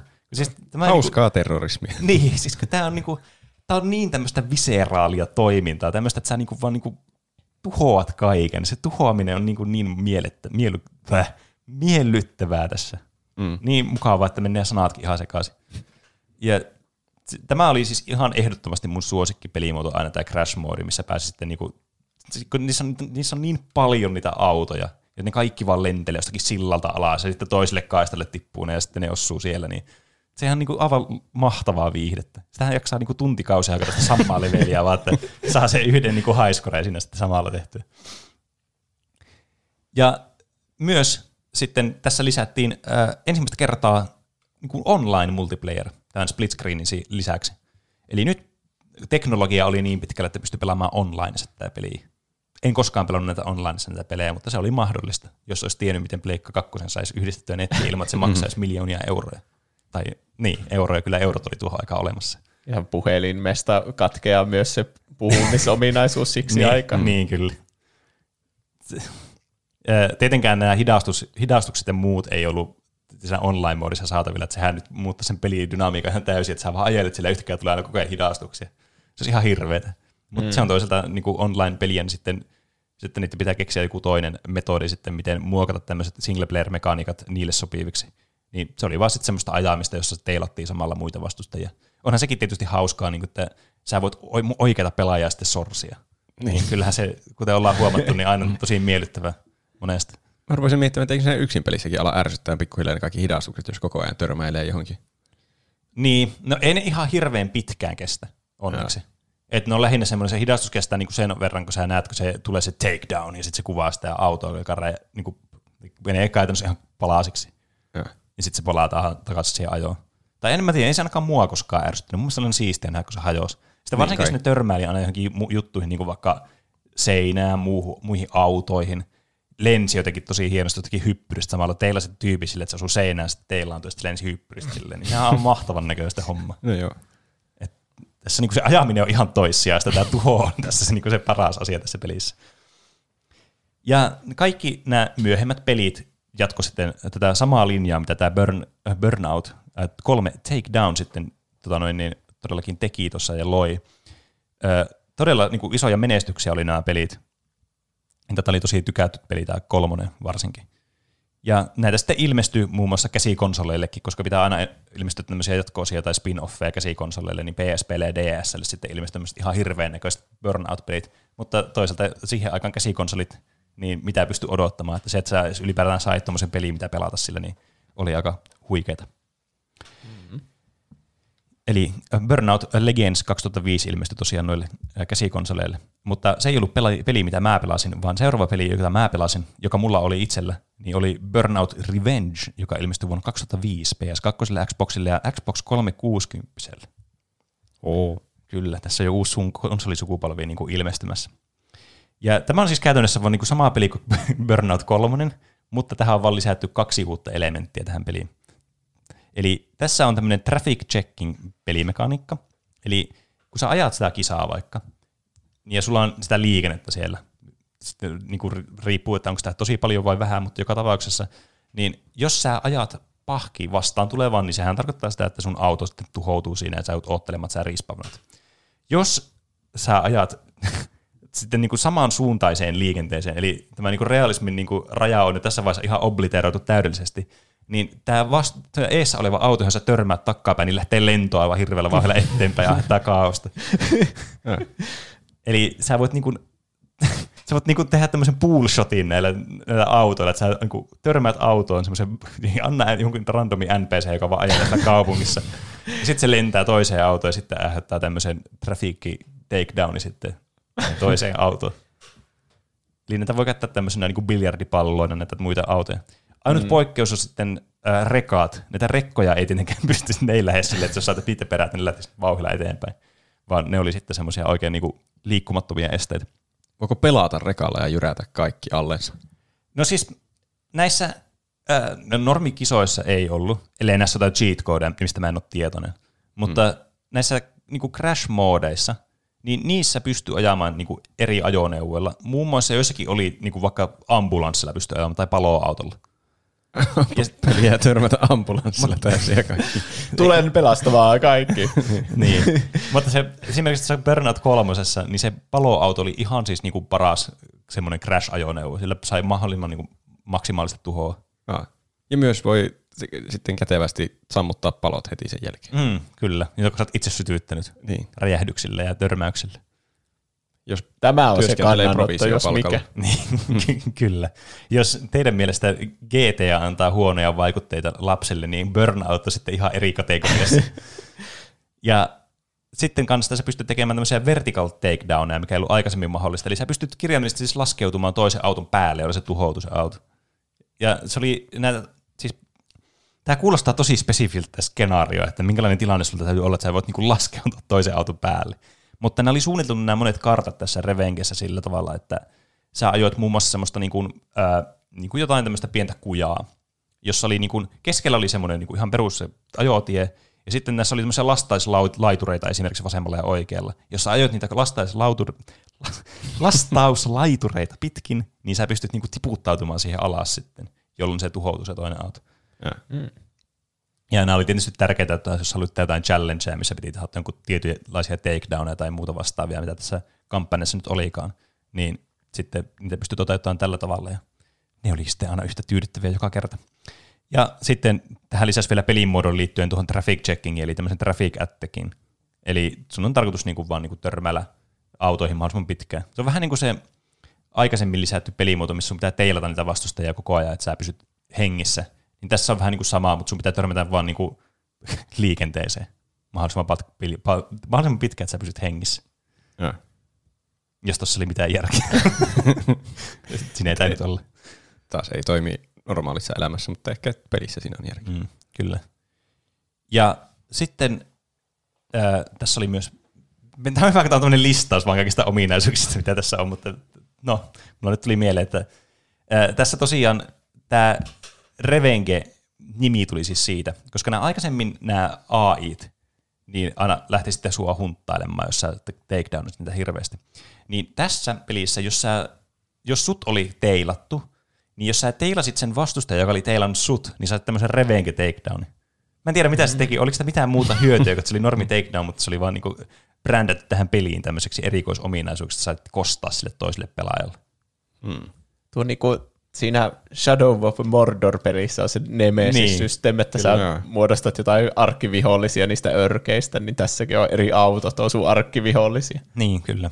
Ja jos mä ymmärsin oikein, niin ja tässäkin tosiaan oli tämä online-peli, niin ää, tässä nämä niin tavallaan tämmöiset niin kuin rivarlit tai tämmöiset nemesis-jutut, revenge-systeemit, mitkä lie, millä nimellä niitä kutsuukaan, niin oli niin kuin, niiden pelaajien niin kuin, välillä, sille että sä niin kuin, sulla saattoi olla joku pelaaja, jolla oli, jolle sä olit niin kuin, tavallaan, joka oli teilannut vaikka sut jossain aikaisemmassa pelissä, niin sit sä pystyt niinku kostamaan sille yhdelle pelaajalle sitten myöhemmin. Että se niinku jäi se tavallaan se status sille toiselle, että sä oot niinku nyt dominoinut tuota toista pelaajaa, niin nyt sen täytyy kostaa sulle. Sitten se voi joskus tulla vaan sun peliin ja teilata sut. Niin, mm. niin, Taas karkuun. niin, kyllä. Mutta se voi olla tämä myös revin tämä ihan perseestä tämän tiedon, koska tämä on vaan muistikuva, mikä mulla tästä pelistä on, mutta mä en tiedä yhtään sen faktuaalista arvoa. Mä haluan uskoa näin. Se tekee ainakin jännittävämmän tästä tarinasta. Uskotaan niin. Älkää katsoko faktoja tästä. Sitten nämä teki vielä tähän väliin niin kuin, muita tämmöisiä pelejä, niin kuin Burnout Dominator, joka oli itse asiassa EAUK tekemä peli, tämä ei ollut Criterion Gamesin tekemä, vaikka niitä kyllä kreditattiin sitten tätä Criterion Gamesia tälle. Koska nämä oli siis kiireisiä tekemään tätä viimeistä Burnouttia, joka, josta me puhuttiin tässä jakson aikana. Eli siis Burnout Paradisea, joka siis on, tämä on ihan niin kuin eri tavallaan peli, koska tämä on suunniteltu ihan alusta asti niin kuin tavallaan olemaan semmoinen niin uusi tuotos, että tässä niin kuin, tätä on vaikea verrata näihin aikaisempiin peleihin, kun ne on niin erilaisia. Eli siis tämä Creative Director Alex Ward, joka oli siis on, joka on ollut tekemässä näitä Burnout-pelejä, niin ne oli päättänyt, että kun uusi konsolisukupolvi tulee, eli tässä tilanteessa PS3 ja Xbox 360, jolla nyt oli tullut tuo yksi peli jo aikaisemmin, mutta kuitenkin, niin ne päätti, että jotta ne voi tehdä uuden sukupolven peliin, niin niiden täytyy käytännössä tehdä niin kuin uusi peli. Ja ne halus, Me ei voida enää julkaista tätä takedownia. niin me ei voi enää tätä samaa Samaa peliä. uusi. Kyllä. Eli toisin kuin mitä EA tykkää eniten tehdä, niin just, että sama peli aina uudestaan ja uudestaan, niin nyt piti tehdä niin kuin alusta loppuun uusi peli. Ja sitten ne päätti, että ne haluaa tehdä tästä tämmöisen open world niin kuin ajopelin. Ja näin. Sitten ne päätti ja ne teki nimittäin tämä Burnout Paradise, joka ilmestyi vuonna 2008 PS3, Xbox 360 ja PClle, niin sitten muutti tätä pelin rakennetta niin kokonaisvaltaisesti, että ne niin kuin, tämä nyt ei enää muodostu näistä yksittäisistä kisoista ja yksittäisistä tämmöistä crash-skenaariosta tai muista, vaan, vaan tämä on todellakin open world ajopelistä tämä Burnout. Eli sä ajelet tämmöisessä kaupungissa, joka on sitten tämä Paradise City, ja tässä niin kuin ideana on tavallaan se, että sä pystyt niin kuin osallistumaan kisoihin missä tahansa, ja sä pystyt tekemään näitä crasheja missä tahansa. Eli tässä oli luovuttu kokonaan tästä crash-modeesta, ja nämä niin kuin ajo tavallaan kisatkin muodostuu vain sillä tavalla, että kun sä meet jonkun niin kuin liikennevalojen ääreen, niin sä voit siinä käynnistää kisan niin kuin ihan spontaanisti. Ja ilmeisesti pystyy myös vaihtelemaan asetuksia ja muita, mutta kuitenkin niin kuin ideana se, että sä voit luoda tavallaan sen kisan tyhjästä missä tahansa tämmöisessä liikennevalossa. Ja tämä peli sitten antaa sulle niin kuin paikan A, joka on se aloituspiste, ja sitten paikan B, joka on se päämäärä, mihin pitää päästä. Ja ideana on se, että sä niinku, se on niinku ajokisa, mutta sun pitää vaan päästä sinne niinku, tavallaan mitä tahansa reittiä sä itse parhaaksi näet. Että tässä ei ole semmoista valmista niinku reittiä enää, mitä niinku normaali tämmöisessä niinku katuajo, rata, katuajo ajopeleissä niin, niin on, että siellä niinku näkyy semmoista nuoret, että sun pitää kääntyä tästä oikealle ja tuosta vasemmalle ja mm. niin poispäin. Vaan saa niinku ihan, sun pitää vain itse valita se reitti. Kyllähän tämä minimappi tarjoaa sulle tämmöisen niinku navigointireitin, mitä sä voit ajaa, semmoisen vähän kuin default-reitin. Mutta jotta sä saat maksimaalisen niinku hyödyn tästä irti, niin sun pitää niinku tavallaan ymmärtää se sun ympäristö, missä sä pelaat, jossa tulee tämä open world-elementti mukaan. Eli mitä enemmän sä ajelit ja tutkit tätä ympäristöä, niin sen paremmin sä menestyt näissä kisoissa, koska sä tiedät tavallaan, mistä kautta sä voit mennä tiettyihin paikkoihin. Että sä löydät tämmöisiä shortcutteja ja muita. Että ne ympäristöt ei ole semmoisia tuntemattomia sulle, ja se ei ole vaan semmoinen lineaarinen rata, mitä sä ajat siellä menemään. Hmm. Ja kyllä tietysti tässäkin on nämä takedownin elementit mukana, että sä voit tietysti teilata niitä vastustajia ja muuta. Mutta tietenkin tässä, koska sulla on vaihtoehtoisia reittejä niin paljon, niin tässä näiden vastustajien teilaaminen sitten ei on ihan niin semmoista niin kuin hektistä ja semmoista niin kuin kaoottista, mitä se nyt on näissä aikaisemmissa peleissä on ollut. Että tämä on enemmän keskittyy siihen tavalla, että se open world on todellakin se, niin kuin se keskiö tässä pelissä, eikä niinkään se niin kuin, äh, semmoinen uskomaton mättötuho-systeemi. Ja sitten nämä, niin kuin, nämä crash-modet niin kuin oli vaan korvattu tämmöisellä showtimella, joka siis ei vaadi erillistä skenaariota. Ja tämä on juuri se pelimuoto, mistä sä selitit tuossa Juuso aikaisemmin, missä sä niin pompit tällä autolla. Mm. Niin sä niin aloitat sen periaatteessa missä tahansa, missä on vaikka jotain trafiikkia. Kyllä se kannattaa nyt semmoisessa paikassa aloittaa, missä on niitä muita autoja, mihin törmätä. Ja sulle törmää tämä sun auto, ja sitten sä voit ohjata sitä vähän samalla tyylillä kuin näissä aikaisemmissa peleissä tässä niin kuin Impact Timeissa, että sä voit ohjata sitä sinne ilmassa. Mutta sun tarkoituksena on niin kuin, tavallaan jatkaa tätä ketjureaktiota sillä tavalla, että sun auto kimpoilee mahdollisimman pitkään tässä, joka ilmeisesti tulee niistä törmäyksistä ja sitten tavallaan siitä kerätystä jostain boostista tai muusta. Että sä voit ohjata sitä autoa eteenpäin, sitten se vaan pomppii menemään sillä niin kuin joku ja se voi mennä joku puoli tuntia tyyliin siinä. niin, kyllä. Aika mennä töihin. Voisi tässä samalla vähän showtimea sitten Niin. pom, pom, pom, pomppii toisia autoja pitkin. Ja niin, kyllä. Että tietenkin tässäkin niin kuin palkittiin se sun ymmärrys siitä ympäristöstä, mutta tämä, niin kuin, tämä trafiikin määrä on huomattavasti niin kuin rajautumpi kuin mitä se oli näissä aikaisemmissa crash-moodeissa. Niin tässä ei saa semmoista samanlaista tyydytystä, semmoista uskomattomasta niin kuin kaauksesta, mikä vaan niin kuin saman tien niin kuin poksahtaa. Mm. Tämä ei ole semmoinen mahtava iso yksi räjäys, vaan tämä on semmoinen, semmoinen niin kuin räjäys, joka on pistetty sitä yhdestä sekunnista johonkin sataa sekuntia vaan vä- veetty eteen niin kuin silleen stretchattu. Aivan. Että taas vaan paljon pikkuisia törmäyksiä, niin se ei ole niin tyydyttävää. Sitä yritän sanoa. Mm. Tarvii kunnon semmoisen autopommin, joka voi lähettää sinne väkiin joukkoon. niin kyllä. Ö, ja niin, se, tämä on oikeastaan vaan tämmöinen niin kisailuelementti tässä niin tämän muuten vaan niin kuin ajamisen lisäksi on ehkä se niin kuin keskeisempi osuus sitten tässä pelissä. Että tämä on enemmän tämmöinen niin Need for Speed-mäinen peli, joka tietysti niin hienosti näkyy tämän Criterion Gamesin muissa peleissä, koska niillä oli, niillä oli muitakin peliprojekteja, joista sitten nämä siirtyy tästä pelistä tekemään, siis Need for Speed-pelejä. Tuli tämä, mikä tämä oli, Need for Speed Hot Pursuit ja sitten tämä Most Wanted. Näistä nämä siis uusioversiot, ei ne alkuperäisversiot. Okei. Mikä on mun Eli mielestä- ne vihdoin sai tehdä niitä, mitä ne halusi. Niin, kyllä. Mikä on siis mun mielestä tosi ärsyttävää, että nämä on nimetty samalla tavalla nämä Need for Speed-pelit. Että Hot Pursuit oli tosi tykätty peli, Most Wanted oli tosi tykätty peli, niin tähänpä samat pelit, vaan samalla nimellä. Ei mitään remakeja tai mitään tähän titteliin muuta, mutta kun tämä on vaan sama niminen tämä peli, mutta eri peli. Vai onko sittenkään eri peli? Tuommoinen on mun mielestä niin ärsyttävä trendi nykypeleissä, että nimetään joku rebootti silleen, että samalla, ihan täysin samalla nimellä. Niin kuin Ratchet and Clank. Niin, kyllä. Sitä alkuperäistä ei ole ikinä ollutkaan. Niin, se on kyllä siis, mun kyrsii se ihan hullu. ja nämä sitten myöhemmin teki myös tämmöisen mobiilipelin Burnout Crash, joka tuli vuonna 2011, joka on niin kuin virallisesti se niin kuin viimeinen peli, mitä ne on tehnyt. Mutta jos tekee mobiilipelin, niin on jo kuollut kyllä Niin, meidän kyllä. silmissä. Niin on jo se villain siinä vaiheessa. Mutta Burnout-pelit oikeastaan niin kuin, ehkä näissä oli semmoinen ongelma, että ensinnäkin tämmöinen niin kuin hullu niin kuin arkademainen mättökaos oli ehkä tuon 2000-luvun niin kuin semmoinen ineessä oleva juttu, että silloin oli enemmän tämmöistä ja pystyi ottaa enemmän niin kuin, tommosia överi niin kuin riskejä tavallaan isoin budjetin peleillekin ja tavallaan pystyi olemaan tosi kummallisia konsepteja. Ja sitten tietenkin niin kuin Need for Speed varmasti, johon nämä on sitten keskittynyt niin kuin ihan täysin tekemään niitä. Ja jotain muita pelejä. Ne ilmeisesti myös vaihtoi niin kuin niiden tota noin, niin, niin kuin tyylisuuntaa tuona vu- vuonna 2013. Tämä Alex Ward kertoi jossakin haastatteluissa, että ne haluaa tehdä myös muitakin kuin ajopelejä. Niin tavallaan nämä elementit sitten yhdessä johtaa siihen, että näitä burnout-pelejä ei ole tosiaan ollut melkein 15 vuoteen. Nyt ihan, mutta kuitenkin todella pitkää aikaa. Eipä ole edes huomannut, että ne puuttuu. Niin, kyllä. ei, kyllä. Se, siis sehän näissä peleissä just on, että kun nämä on niin tämmöisiä, niin kuin, nämä on äh, tämmöisiä tosi niche-pelejä jostakin syystä, tai siis niin kuin, tiedätkö, nämä ei oikein ole semmoisia ajopelejä, että jos olet ajopelifani, niin sä et välttämättä tykkää näistä, kun ne on niin överi meininkiä.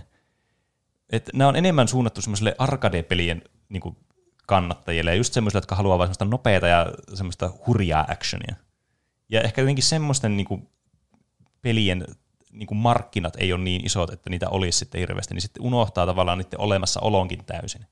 Koska on niin paljon olemassa pelejä ja muita tämmöistä niin kuin mediaa sitten, mitä tulee enemmän kulutettua kuin tämmöistä tavallaan, että ostanpa peliin sen takia, että voin pelata aina vaan välillä tätä, tässä ei oikeastaan mitään niin kuin sisältöä muuta kuin tämä peli tai tämä gameplay, tiedättekö?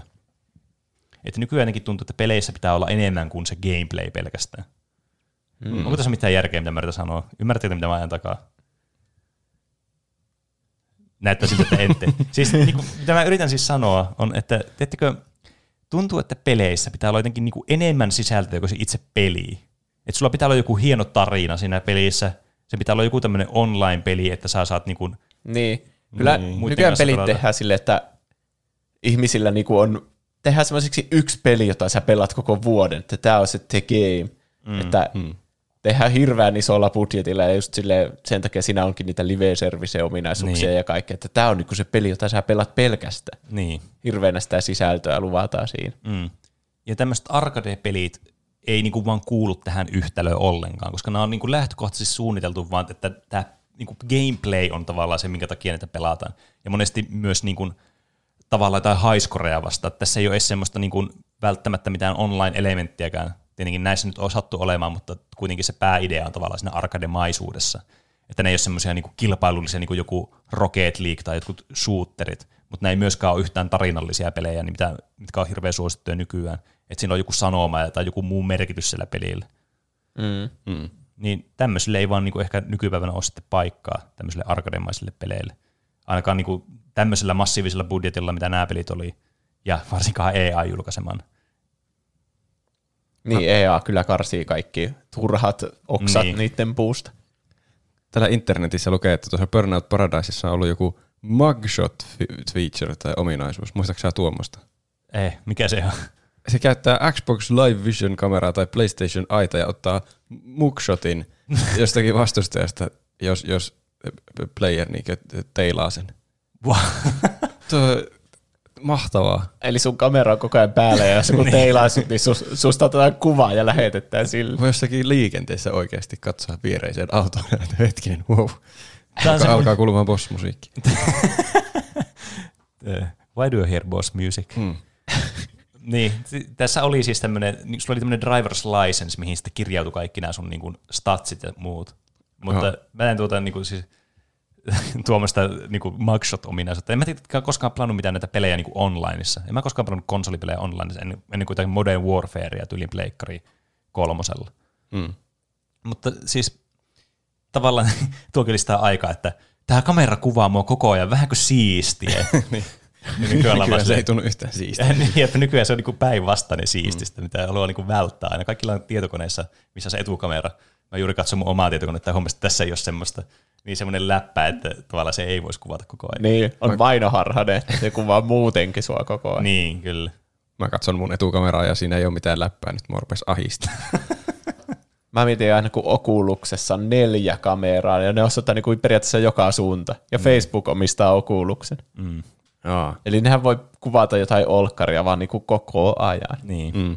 Mikrofonit ja kaikki myös siinä tietenkin. Ja sitten kun sitä ei saa pitää sitä, niin kuin, sitä headsettiä sillä tavalla, että se aurinko pääsisi osoittamaan niihin linsseihin mitenkään, niin se yleensä tarkoittaa sitä, että se on niin kuin seinästä ulospäin osoittaa, että ne linssiosat on sillä sisällä seinässä, Niin. seinän puolella, ja sitten ne kamerat on sitten sillä Ah, huoneen ovella juoni. Se on osa sitä. Niin. Mm, kyllä.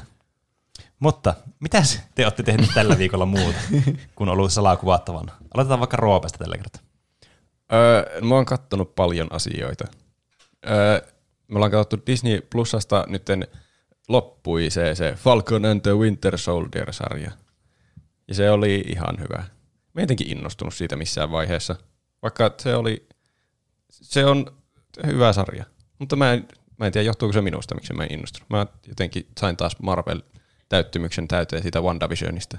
Ja en Aa. jaksanut innostua taas uudestaan. Ehkä mä innostun taas siitä Loki-hommasta sitten. Jos ne olisi ollut toisinpäin ne sarjat, niin olisitko tykännyt siitä enemmän ja vähemmän WandaVisionista?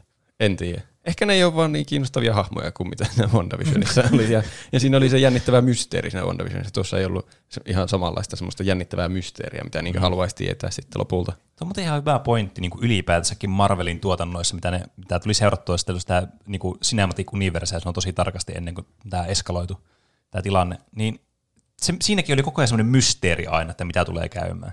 Se mysteeri aina veti siihen puoleensa. Niin.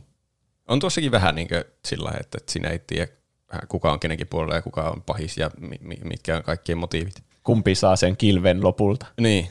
Ja se teki paljon yhteiskunnallisia pointteja, mi- mikä on tietenkin ihan hyvä. Ne on tärkeitä pointteja, mutta Tärkeää tehdä pointteja. niin, ne, en tiedä. Niistä se, saa pisteet. Kyllä. Mutta sitten ehkä merkittävämpi asia, me saatiin katsottua se Zack Snyderin Justice League. No, No, ne, no katsoitteko te yhdeltä istumalta vai bodeilla istumalla? Yhdellä istumalla, mutta piti pitää niinku Taukoja. vessataukoja ja Aivan. hakea evästä välillä, kun on nälkä ja kaikkea. Se on niin iso suoritus kyllä, että saa sen kokonaan katsottua. Niin siinä pitää syödä lounasta välillä, kun sitä Niin. Se oli, ö, mä en, siitä on niin kauan kun olen katsonut sen alkuperäisen, että mä en muista mitä siinä oli edes eriä. Mutta olihan siinä nyt pakosta paljon materiaalia, mitä ei ollut siinä alkuperäisessä. Oli siinä ehkä rakennettu niitä hahmoja vähän paremmin, kun ne tuli siinä alkuperäisessä vähän tyhjästä ja yhtäkkiä rupesi taistelemaan yhdessä. Ainakin Flashia ja sitä Cyborgia oli paljon enemmän. Niin oli. Ja Mutta, sitten Niin. siinä oli, no en mä halua spoilata kaikkea, mitä siinä tuli. Mutta ainakin siinä ihan lopussa oli yksi semmoinen outo kohtaus, mi- mitä ei ollut siinä alkuperäisessä. Niin, si- niin, se loppu oli muutettu aika paljon. Niin. Ja ehkä se oli vähän, se, se Steppenwolf oli vähän vähemmän tylsä tuossa. Se, sekin sai vähän jotain taustatarinaa, mutta aika tylsä tyyppi siltikin. Ei Sen se, designi oli myös muutettu, että se näytti vähemmän tyhmältä kuin ennen. niin se oli semmoinen hirviä piikkiharniska yhtäkkiä päällä. niin. Mutta en tiedä, aika sama elokuva se oli loppujen lopuksi. Mm. Mä olin ihan samaa mieltä, että mä luulin, että se muuttaisi sen koko elokuvan, kun siinä oli vaan, käytettiin vain puoli tuntia siitä alkuperäistä materiaalia ja kaikki muu on uutta kuvattu tai jotain. Niin. Niin tuntui, että sehän olisi eri elokuva, mutta siinä oli sama juoni niin kuin muuten. Niin. Että et, en mä tiedä. Vaikea muutenkin suhtautua tuommoisen, kun on tavallaan nähnyt se elokuva jo kertaalleen. Niin johtuuko se siitä, että katsoo sitä sillä välillä tylsistyneenä sen takia, koska tietää jo mitä tapahtuu. Hmm. Niin. Katsoo mukaan uutta elokuvaa, mutta tietää miten se päättyy. Niin. Eh- Ehkä kiinnostavampi pelkästään ilmiönä, että voi tehdä niinku uuden yrityksen elokuvasta, jos eka menee aivan feilaa. Hmm. Mitä Juuso on tehnyt? Jatkanut samoja juttuja. Kontrollia, lukenut sitä PlayStation kanssa. Yhden, y- yhtä uutta peliä vähän koitin, kun tyttökaveri on alkanut pelaa semmoista kuin Genshin Impact. Tiedättekö te sitä? Aa, joo, kyllä. Se on semmoinen ilmaispeli, joka on niinku, oh, näkyykö se siellä taustallakin? Mä luulen, että se näkyy tuolla. Et Se on periaatteessa niinku aivan täys kopio, niinku copypasta siitä äh, Zelda siitä Breath of the Wildista. Mä katsoin, että onko tuo Breath of the Wild, mutta toi ei näytä yhtään linkiltä tuo hahmo tuossa. Niin, se näyttää joltakin anime-tytöltä, eikö näytäkin? Joo. Semmoiselta waifulta, semmoisesta, josta tehdään jotain tyynyjä. Olipa judgmental. Mitä ne on ikinä tehnyt sulle? Eikö sulla on noin negatiivinen mielipide automaattisesti? Niin. En mä tiedä, koska mä vähän aikaa pelasin sitä. Se koko peli tuntuu siltä, että se on tehty niin kuin joku algoritmin mukaan, että tämä on suosittua se ja tämä ja tämä ja tämä ja tämä ääniefekti aiheuttaa parhaat dopamiinit mm. aivoissa. Ja mä olin yllättynyt, että se oikeasti on tosi hieno grafiikoilta ja niin kuin, kyllähän se näyttää ja tuntuu semmoiselta Breath of the Wildilta. Hmm. Peli kannata tehdä niin, että siinä on paljon hyviä ominaisuuksia. Niin. mistä ihmiset tykkää? Ehkä, mutta mä tykkään myös peleissä siitä, että nyt luodaan uusia asioita ja uusia mm, kokemuksia, joo. eikä sille vaan yhdistellä kaikkea, mikä toimii. Niin, kyllä. Ymmärrän. Ja tietenkin huolettaa, että se on ilmaispeli, jossa on jotain ostettavaa lisää sisältöä, että mitenhän tolle mun niin tyttökaverille käy sen kanssa. Addiktoituu ja kohtaa kaikki, tilit on tyhjiä. niin. Mutta saapa nähdä, mitä tapahtuu. Kyllä mäkin sitä vähän aloitin testaamaan. Mutta Nyt, kun tu- nyt kun katon tuonne, niin siellä on joku lompakkoskriini näkyvillä. ei, best value. Mutta iso juttu tällä viikolla. Me saatiin vihdoin tietää jakso.fi, sen parhaan podcastin niin, äänestyksen Kyllä. tulokset, ja me päästiin sinne listalle. Jei. Me ollaan nyt, mitä nappia sait painaa? Me ollaan virallisesti Suomen kahdeksanneksitoista paras podcast. Kyllä. Se on, se on hyvä suoritus. Kiitos. Se on kyllä aivan uskomaton suoritus. Niin. Meidän tarkoituksena oli syrjäyttää urheilukästä, tuota noin, joka on nyt taas siellä ykkössijalla, niin. Niin. että ei ihan onnistuttu tässä tavoitteessa. Mutta ensi vuonna, jos me saadaan ö, 5500 ääntä enemmän, niin me melkein voitetaan. Niin, kyllä. Eli meidän täytyisi saada 5500 kuuntelijaa enemmän, koska te kaikki äänestitte ehkä. Vai äänestittekö? Jos ette äänestäneet, niin... Niin sitten tämä on teidän vika eikä meidän. niin. kyllä. Mitä Pene on tehnyt? Ää, no, mullakin on muutama tämmöinen pelikokemus. Ää, osa aloitettu, osa lopetettu. Mä pelasin vihdoin läpi Witness-nimisen pelin, tai The Witness. Pelasit sen läpi. Pelasin läpi. Oho. Ja mä pelasin itse asiassa sillä tavalla sen läpi, että mä nyt en neurotisoinut sitä peliä. Mä, pelaan, no, sit mä totesin, että no niin, nyt mä oon pelannut tämän pelin, niin sitten mä menin loppuun ja mä pelasin loppuun sen pelin. Ah, onneksi olkoon. Se peli olisi semmoinen, että se saisi varmasti multa kymmeniä, 50, 100 tuntia pois mun elämästä, jos mä vaan haluaisin, koska siinä on ihan hirveästi niitä niin kuin, tämmöisiä putsleja, mitä voi ratkaista niin kuin ekstrana. Mutta mä totesin, että mä en nyt tiedän, millainen tämä peli on. Mä en ymmärrä, miksi ihmiset tykkää tästä pelistä. Tämä on tosi siisti peli. Voin su- pysyä mun suosituksen takana, mitä mä tein joskus Paprikamiksessä. Ja se oli kyllä mukava kokemus. Se oli semmoinen 13 tunnin kokemus mulla suurin piirtein, mikä siihen meni pelata läpi. Mä kyllä pelasin aika nopeasti läpi ehkä siihen nähden, mutta se oli kyllä kiva peli. Ja toinen, mitä mä aloitin tällä viikolla, niin oli itse asiassa Pleikka Vitosella, koska huomasin, että peli, jota olin halunnut pelata, oli vain mulle tarjolla ilmaiseksi, ja mä olin silleen, no, hitto hemmetti, mähän lataan tämän ja pelaan. Ja se peli on tietysti peli, josta on äh, puhuttukin, tai ainakin sen edeltäjästä on puhuttu tässä podcastissa, nimittäin Oddworld Soulstorm. Niin joo, se uusi peli on nyt ilmaisena PlayStation Kyllä, Plusassa. se on ilmestynyt ihan vasta ja se on ilmaisena vielä tämän kuukauden ajan. Hmm. Ja tämä on niin kuin, me, me puhuttiin siis tästä ää, Apes Odysseystä, joka oli siis se ensimmäinen peli tässä pelisarjassa. Mä en muista puhuttiinko me sitä toista pelistä, ehkä me puhuttiin siitäkin. Mutta joka tapauksessa tämä on sen toisen pelin, eli sen jatko-osan, niin kuin tämmöinen uudelleen äh, niin kuin kuvitelma. Eli tämä on niin kuin luotu ihan niin kuin periaatteessa uutena pelinä, mutta kuitenkin sisällyttäen samanlaisia tarinaelementtejä kautta gameplay-elementtejä, mikä on mun mielestä tosi kiva. Että tämä on niin kuin tämmöinen moderni versio tästä pelistä, mikä on siis, tämä on kyllä siis kerta kaikkiaan hauskaa ollut. Nostalgiaa, mutta samalla uutta. Mm. Ja vielä yksi ilmoitusluontoinen asia, joka tällä viikolla, tai itse asiassa kun kuuntelet tätä podcastia, niin tapahtuu tällä viikolla. Nimittäin äh, vihdoin ja viimein sain uuden biisin ulos, tai siis tulen saamaan, joka on kuultavissa kaikissa suoratoistopalveluissa ja muissa, mistä musiikkia kuulee, niin 34. eli vappuaattona, mikä on siis tietysti luonnollisesti Oho. paras päivä, milloin voi julkaista biisin No niin. niin käykää silloin Spotifysta tai mistä tahansa niin kuuntelemassa Dear Boy Neon Soul-niminen kappale. Arvostaisin sitä kovasti, jos käytte kuuntelemassa. Neon Soul. Mm, kyllä. Kuulitte sen täällä ensimmäisenä. Tai siis ette kuulu sitä biisiä ensimmäisenä täällä, mutta Kuulitte siitä kyllä. mahdollisesti. Onko aika kaikkien lempisegmentille? Miten meni noin niin kuin omasta mielestä? Meille voi lähettää kysymyksiä, kommentteja, palautetta, meemejä, aiheehdotuksia. Meidät löytää Instagramista ja Twitteristä nimellä Tupla hyppy. sekä meidät tavoittaa sähköpostiosoitteesta. Podcast at tuplahyppy.fi. Itse asiassa ei mitään erityisiä korjauksia ollut tässä jaksossa. Ai. Jotkut miettii, että miksi meillä ei ollut paprika miksiä viimeksi. Se voi johtua kahdesta eri syystä. Joko meillä ei ollut mitään erityistä suositeltavaa, eikä siinä ole mitään järkeä niin keksiä vaan hatusta, että Niin. Niin. voi ei, no mä suosittelen tätä mun vesilasia. Mm. tai sitten me voidaan myös unohtaa se. Jompi kumpi. Kyllä me joskus taidettiin unohtaakin ihan se. Niin. Niin. Muistetaanko tässä jaksossa? En tiedä. Se selviää. Katsotaan. Mutta muita viestejä ja aiheehdotuksia, mitä täällä onkaan.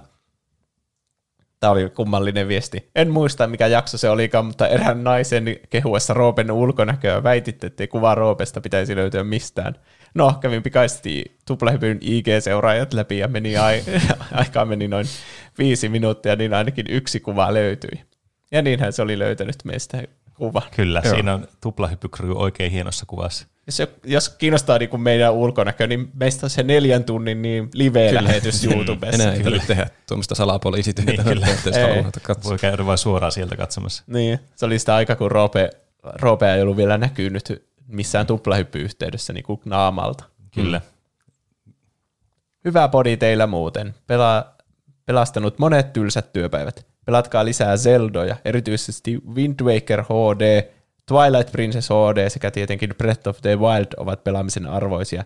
Kaksi ensimmäistä ovat toisaalta Wii Ulle, joka ei ole niin huono konsoli kuin mitä kaikki väittävät, joten pelien käsiin saaminen voi olla hankalaa. Mm. Sitä Wind Wakeria mä haluaisin pelata, se näyttää Niin, niin, mäkin. parhaalta. Mm, mutta siihen tarvitsisi tosiaan konsoli, millä pelata sen peliin. Eikö melkein kaikki niin Wii U-pelit ole jo tullut Switchille? Onko Wind Waker tullut Switchille? Oliko Se se, ei just oo- mikä meinas olla tuloillaan? Vai Skyward? Sword on se, mikä on Ah, tuloilla. Niin. Okei. Mutta niin kuin kaikki maailman Mario Kartit ja Smashit ja Pikminit mm. ja Super Mario 3D Worldit ja kaikki Niin, semmoiset on jo tullut, niin kyllä varmasti joskus vielä Wind Waker HDkin tulee Niin, Switchille. kyllä. Ja se olisi hauska pelata. Mm, siis kyllä. mukavalta. Ehdottomasti. Ocarina of Time on työn alla. Se on Zelda-peli. Mm. Se on klassikko. Siitäkin voisi tulla joku HD. Mm. Justiin sitten, kun mä oon saanut pelattua sen, niin siitä tulee joku uu, uu, uusi, paljon parempi versio. Niin, ja kaikki sanoo, että tämä vanha versio on ihan turha nyt enää. Heittäkää se roskiin. Ja mm, kaikkia aiheehdotuksia tuli. Tämmöinen hassu Cosmomanilta. Jakso, jossa imitoitte muita julkiksia. Voisi tulla kummallinen jakso. Ehkä teidän, teidän Seppo Ismo Ulla imitaatiot oli niin vakuuttavia. Ehkä. tai siis tämä on ainut johtopäätös, minkä tästä voi tehdä. mm. Ai niin, ollaan me mietitty sitä, niin, sitä Ismo imitaation kilpailua aina. niin, totta. me soitetaan Ismo ääniefektejä ja sitten me kilpaa matkitaan niitä. se, ehkä meidän imitaattoritaidot rajoittuu Ismoon, jos siihenkään. Niin. Se, se, se, se voisi tulla kummallista materiaalia, jos me alettaisiin imitoimaan jotakin oikeita julkiksia. No ei kai. Siinä oli aika hyvä imitaatio. Ei huono. Kiitos. Mutta saitte sitä esimakua tästä jaksosta. Pikku tiiseri. Kyllä. Ette edes tienneet, kuka meistä sen sanoi, kun se oli niin samanlainen kuin Ismo. Ismo Laitela sanoi sen. Niin. Mm. Mä tykkäsin myös tuosta muita julkiksia sanasta. Aivan. Tarkoittaako tuo, indikoitu, että me ollaan julkkiksia, vai että Ismo ja Ulla ja Seppo on julkkiksia? Mä oletin, että me ollaan niitä julkiksia ja meidän pitää matkia muita julkiksia. Aivan, totta. On se paljon kivempi ajatella niin. Totta, niin on. Sinun No ollaan me, kuitenkin, ollaan me kuitenkin Suomen top 18 podcast. että Niinpä. Niin, että niin, Kyllä kai me ollaan virallisesti julkkiksia. mm. julkiksi. Sitten, onko meillä paprikaa miksiä? On. On meillä.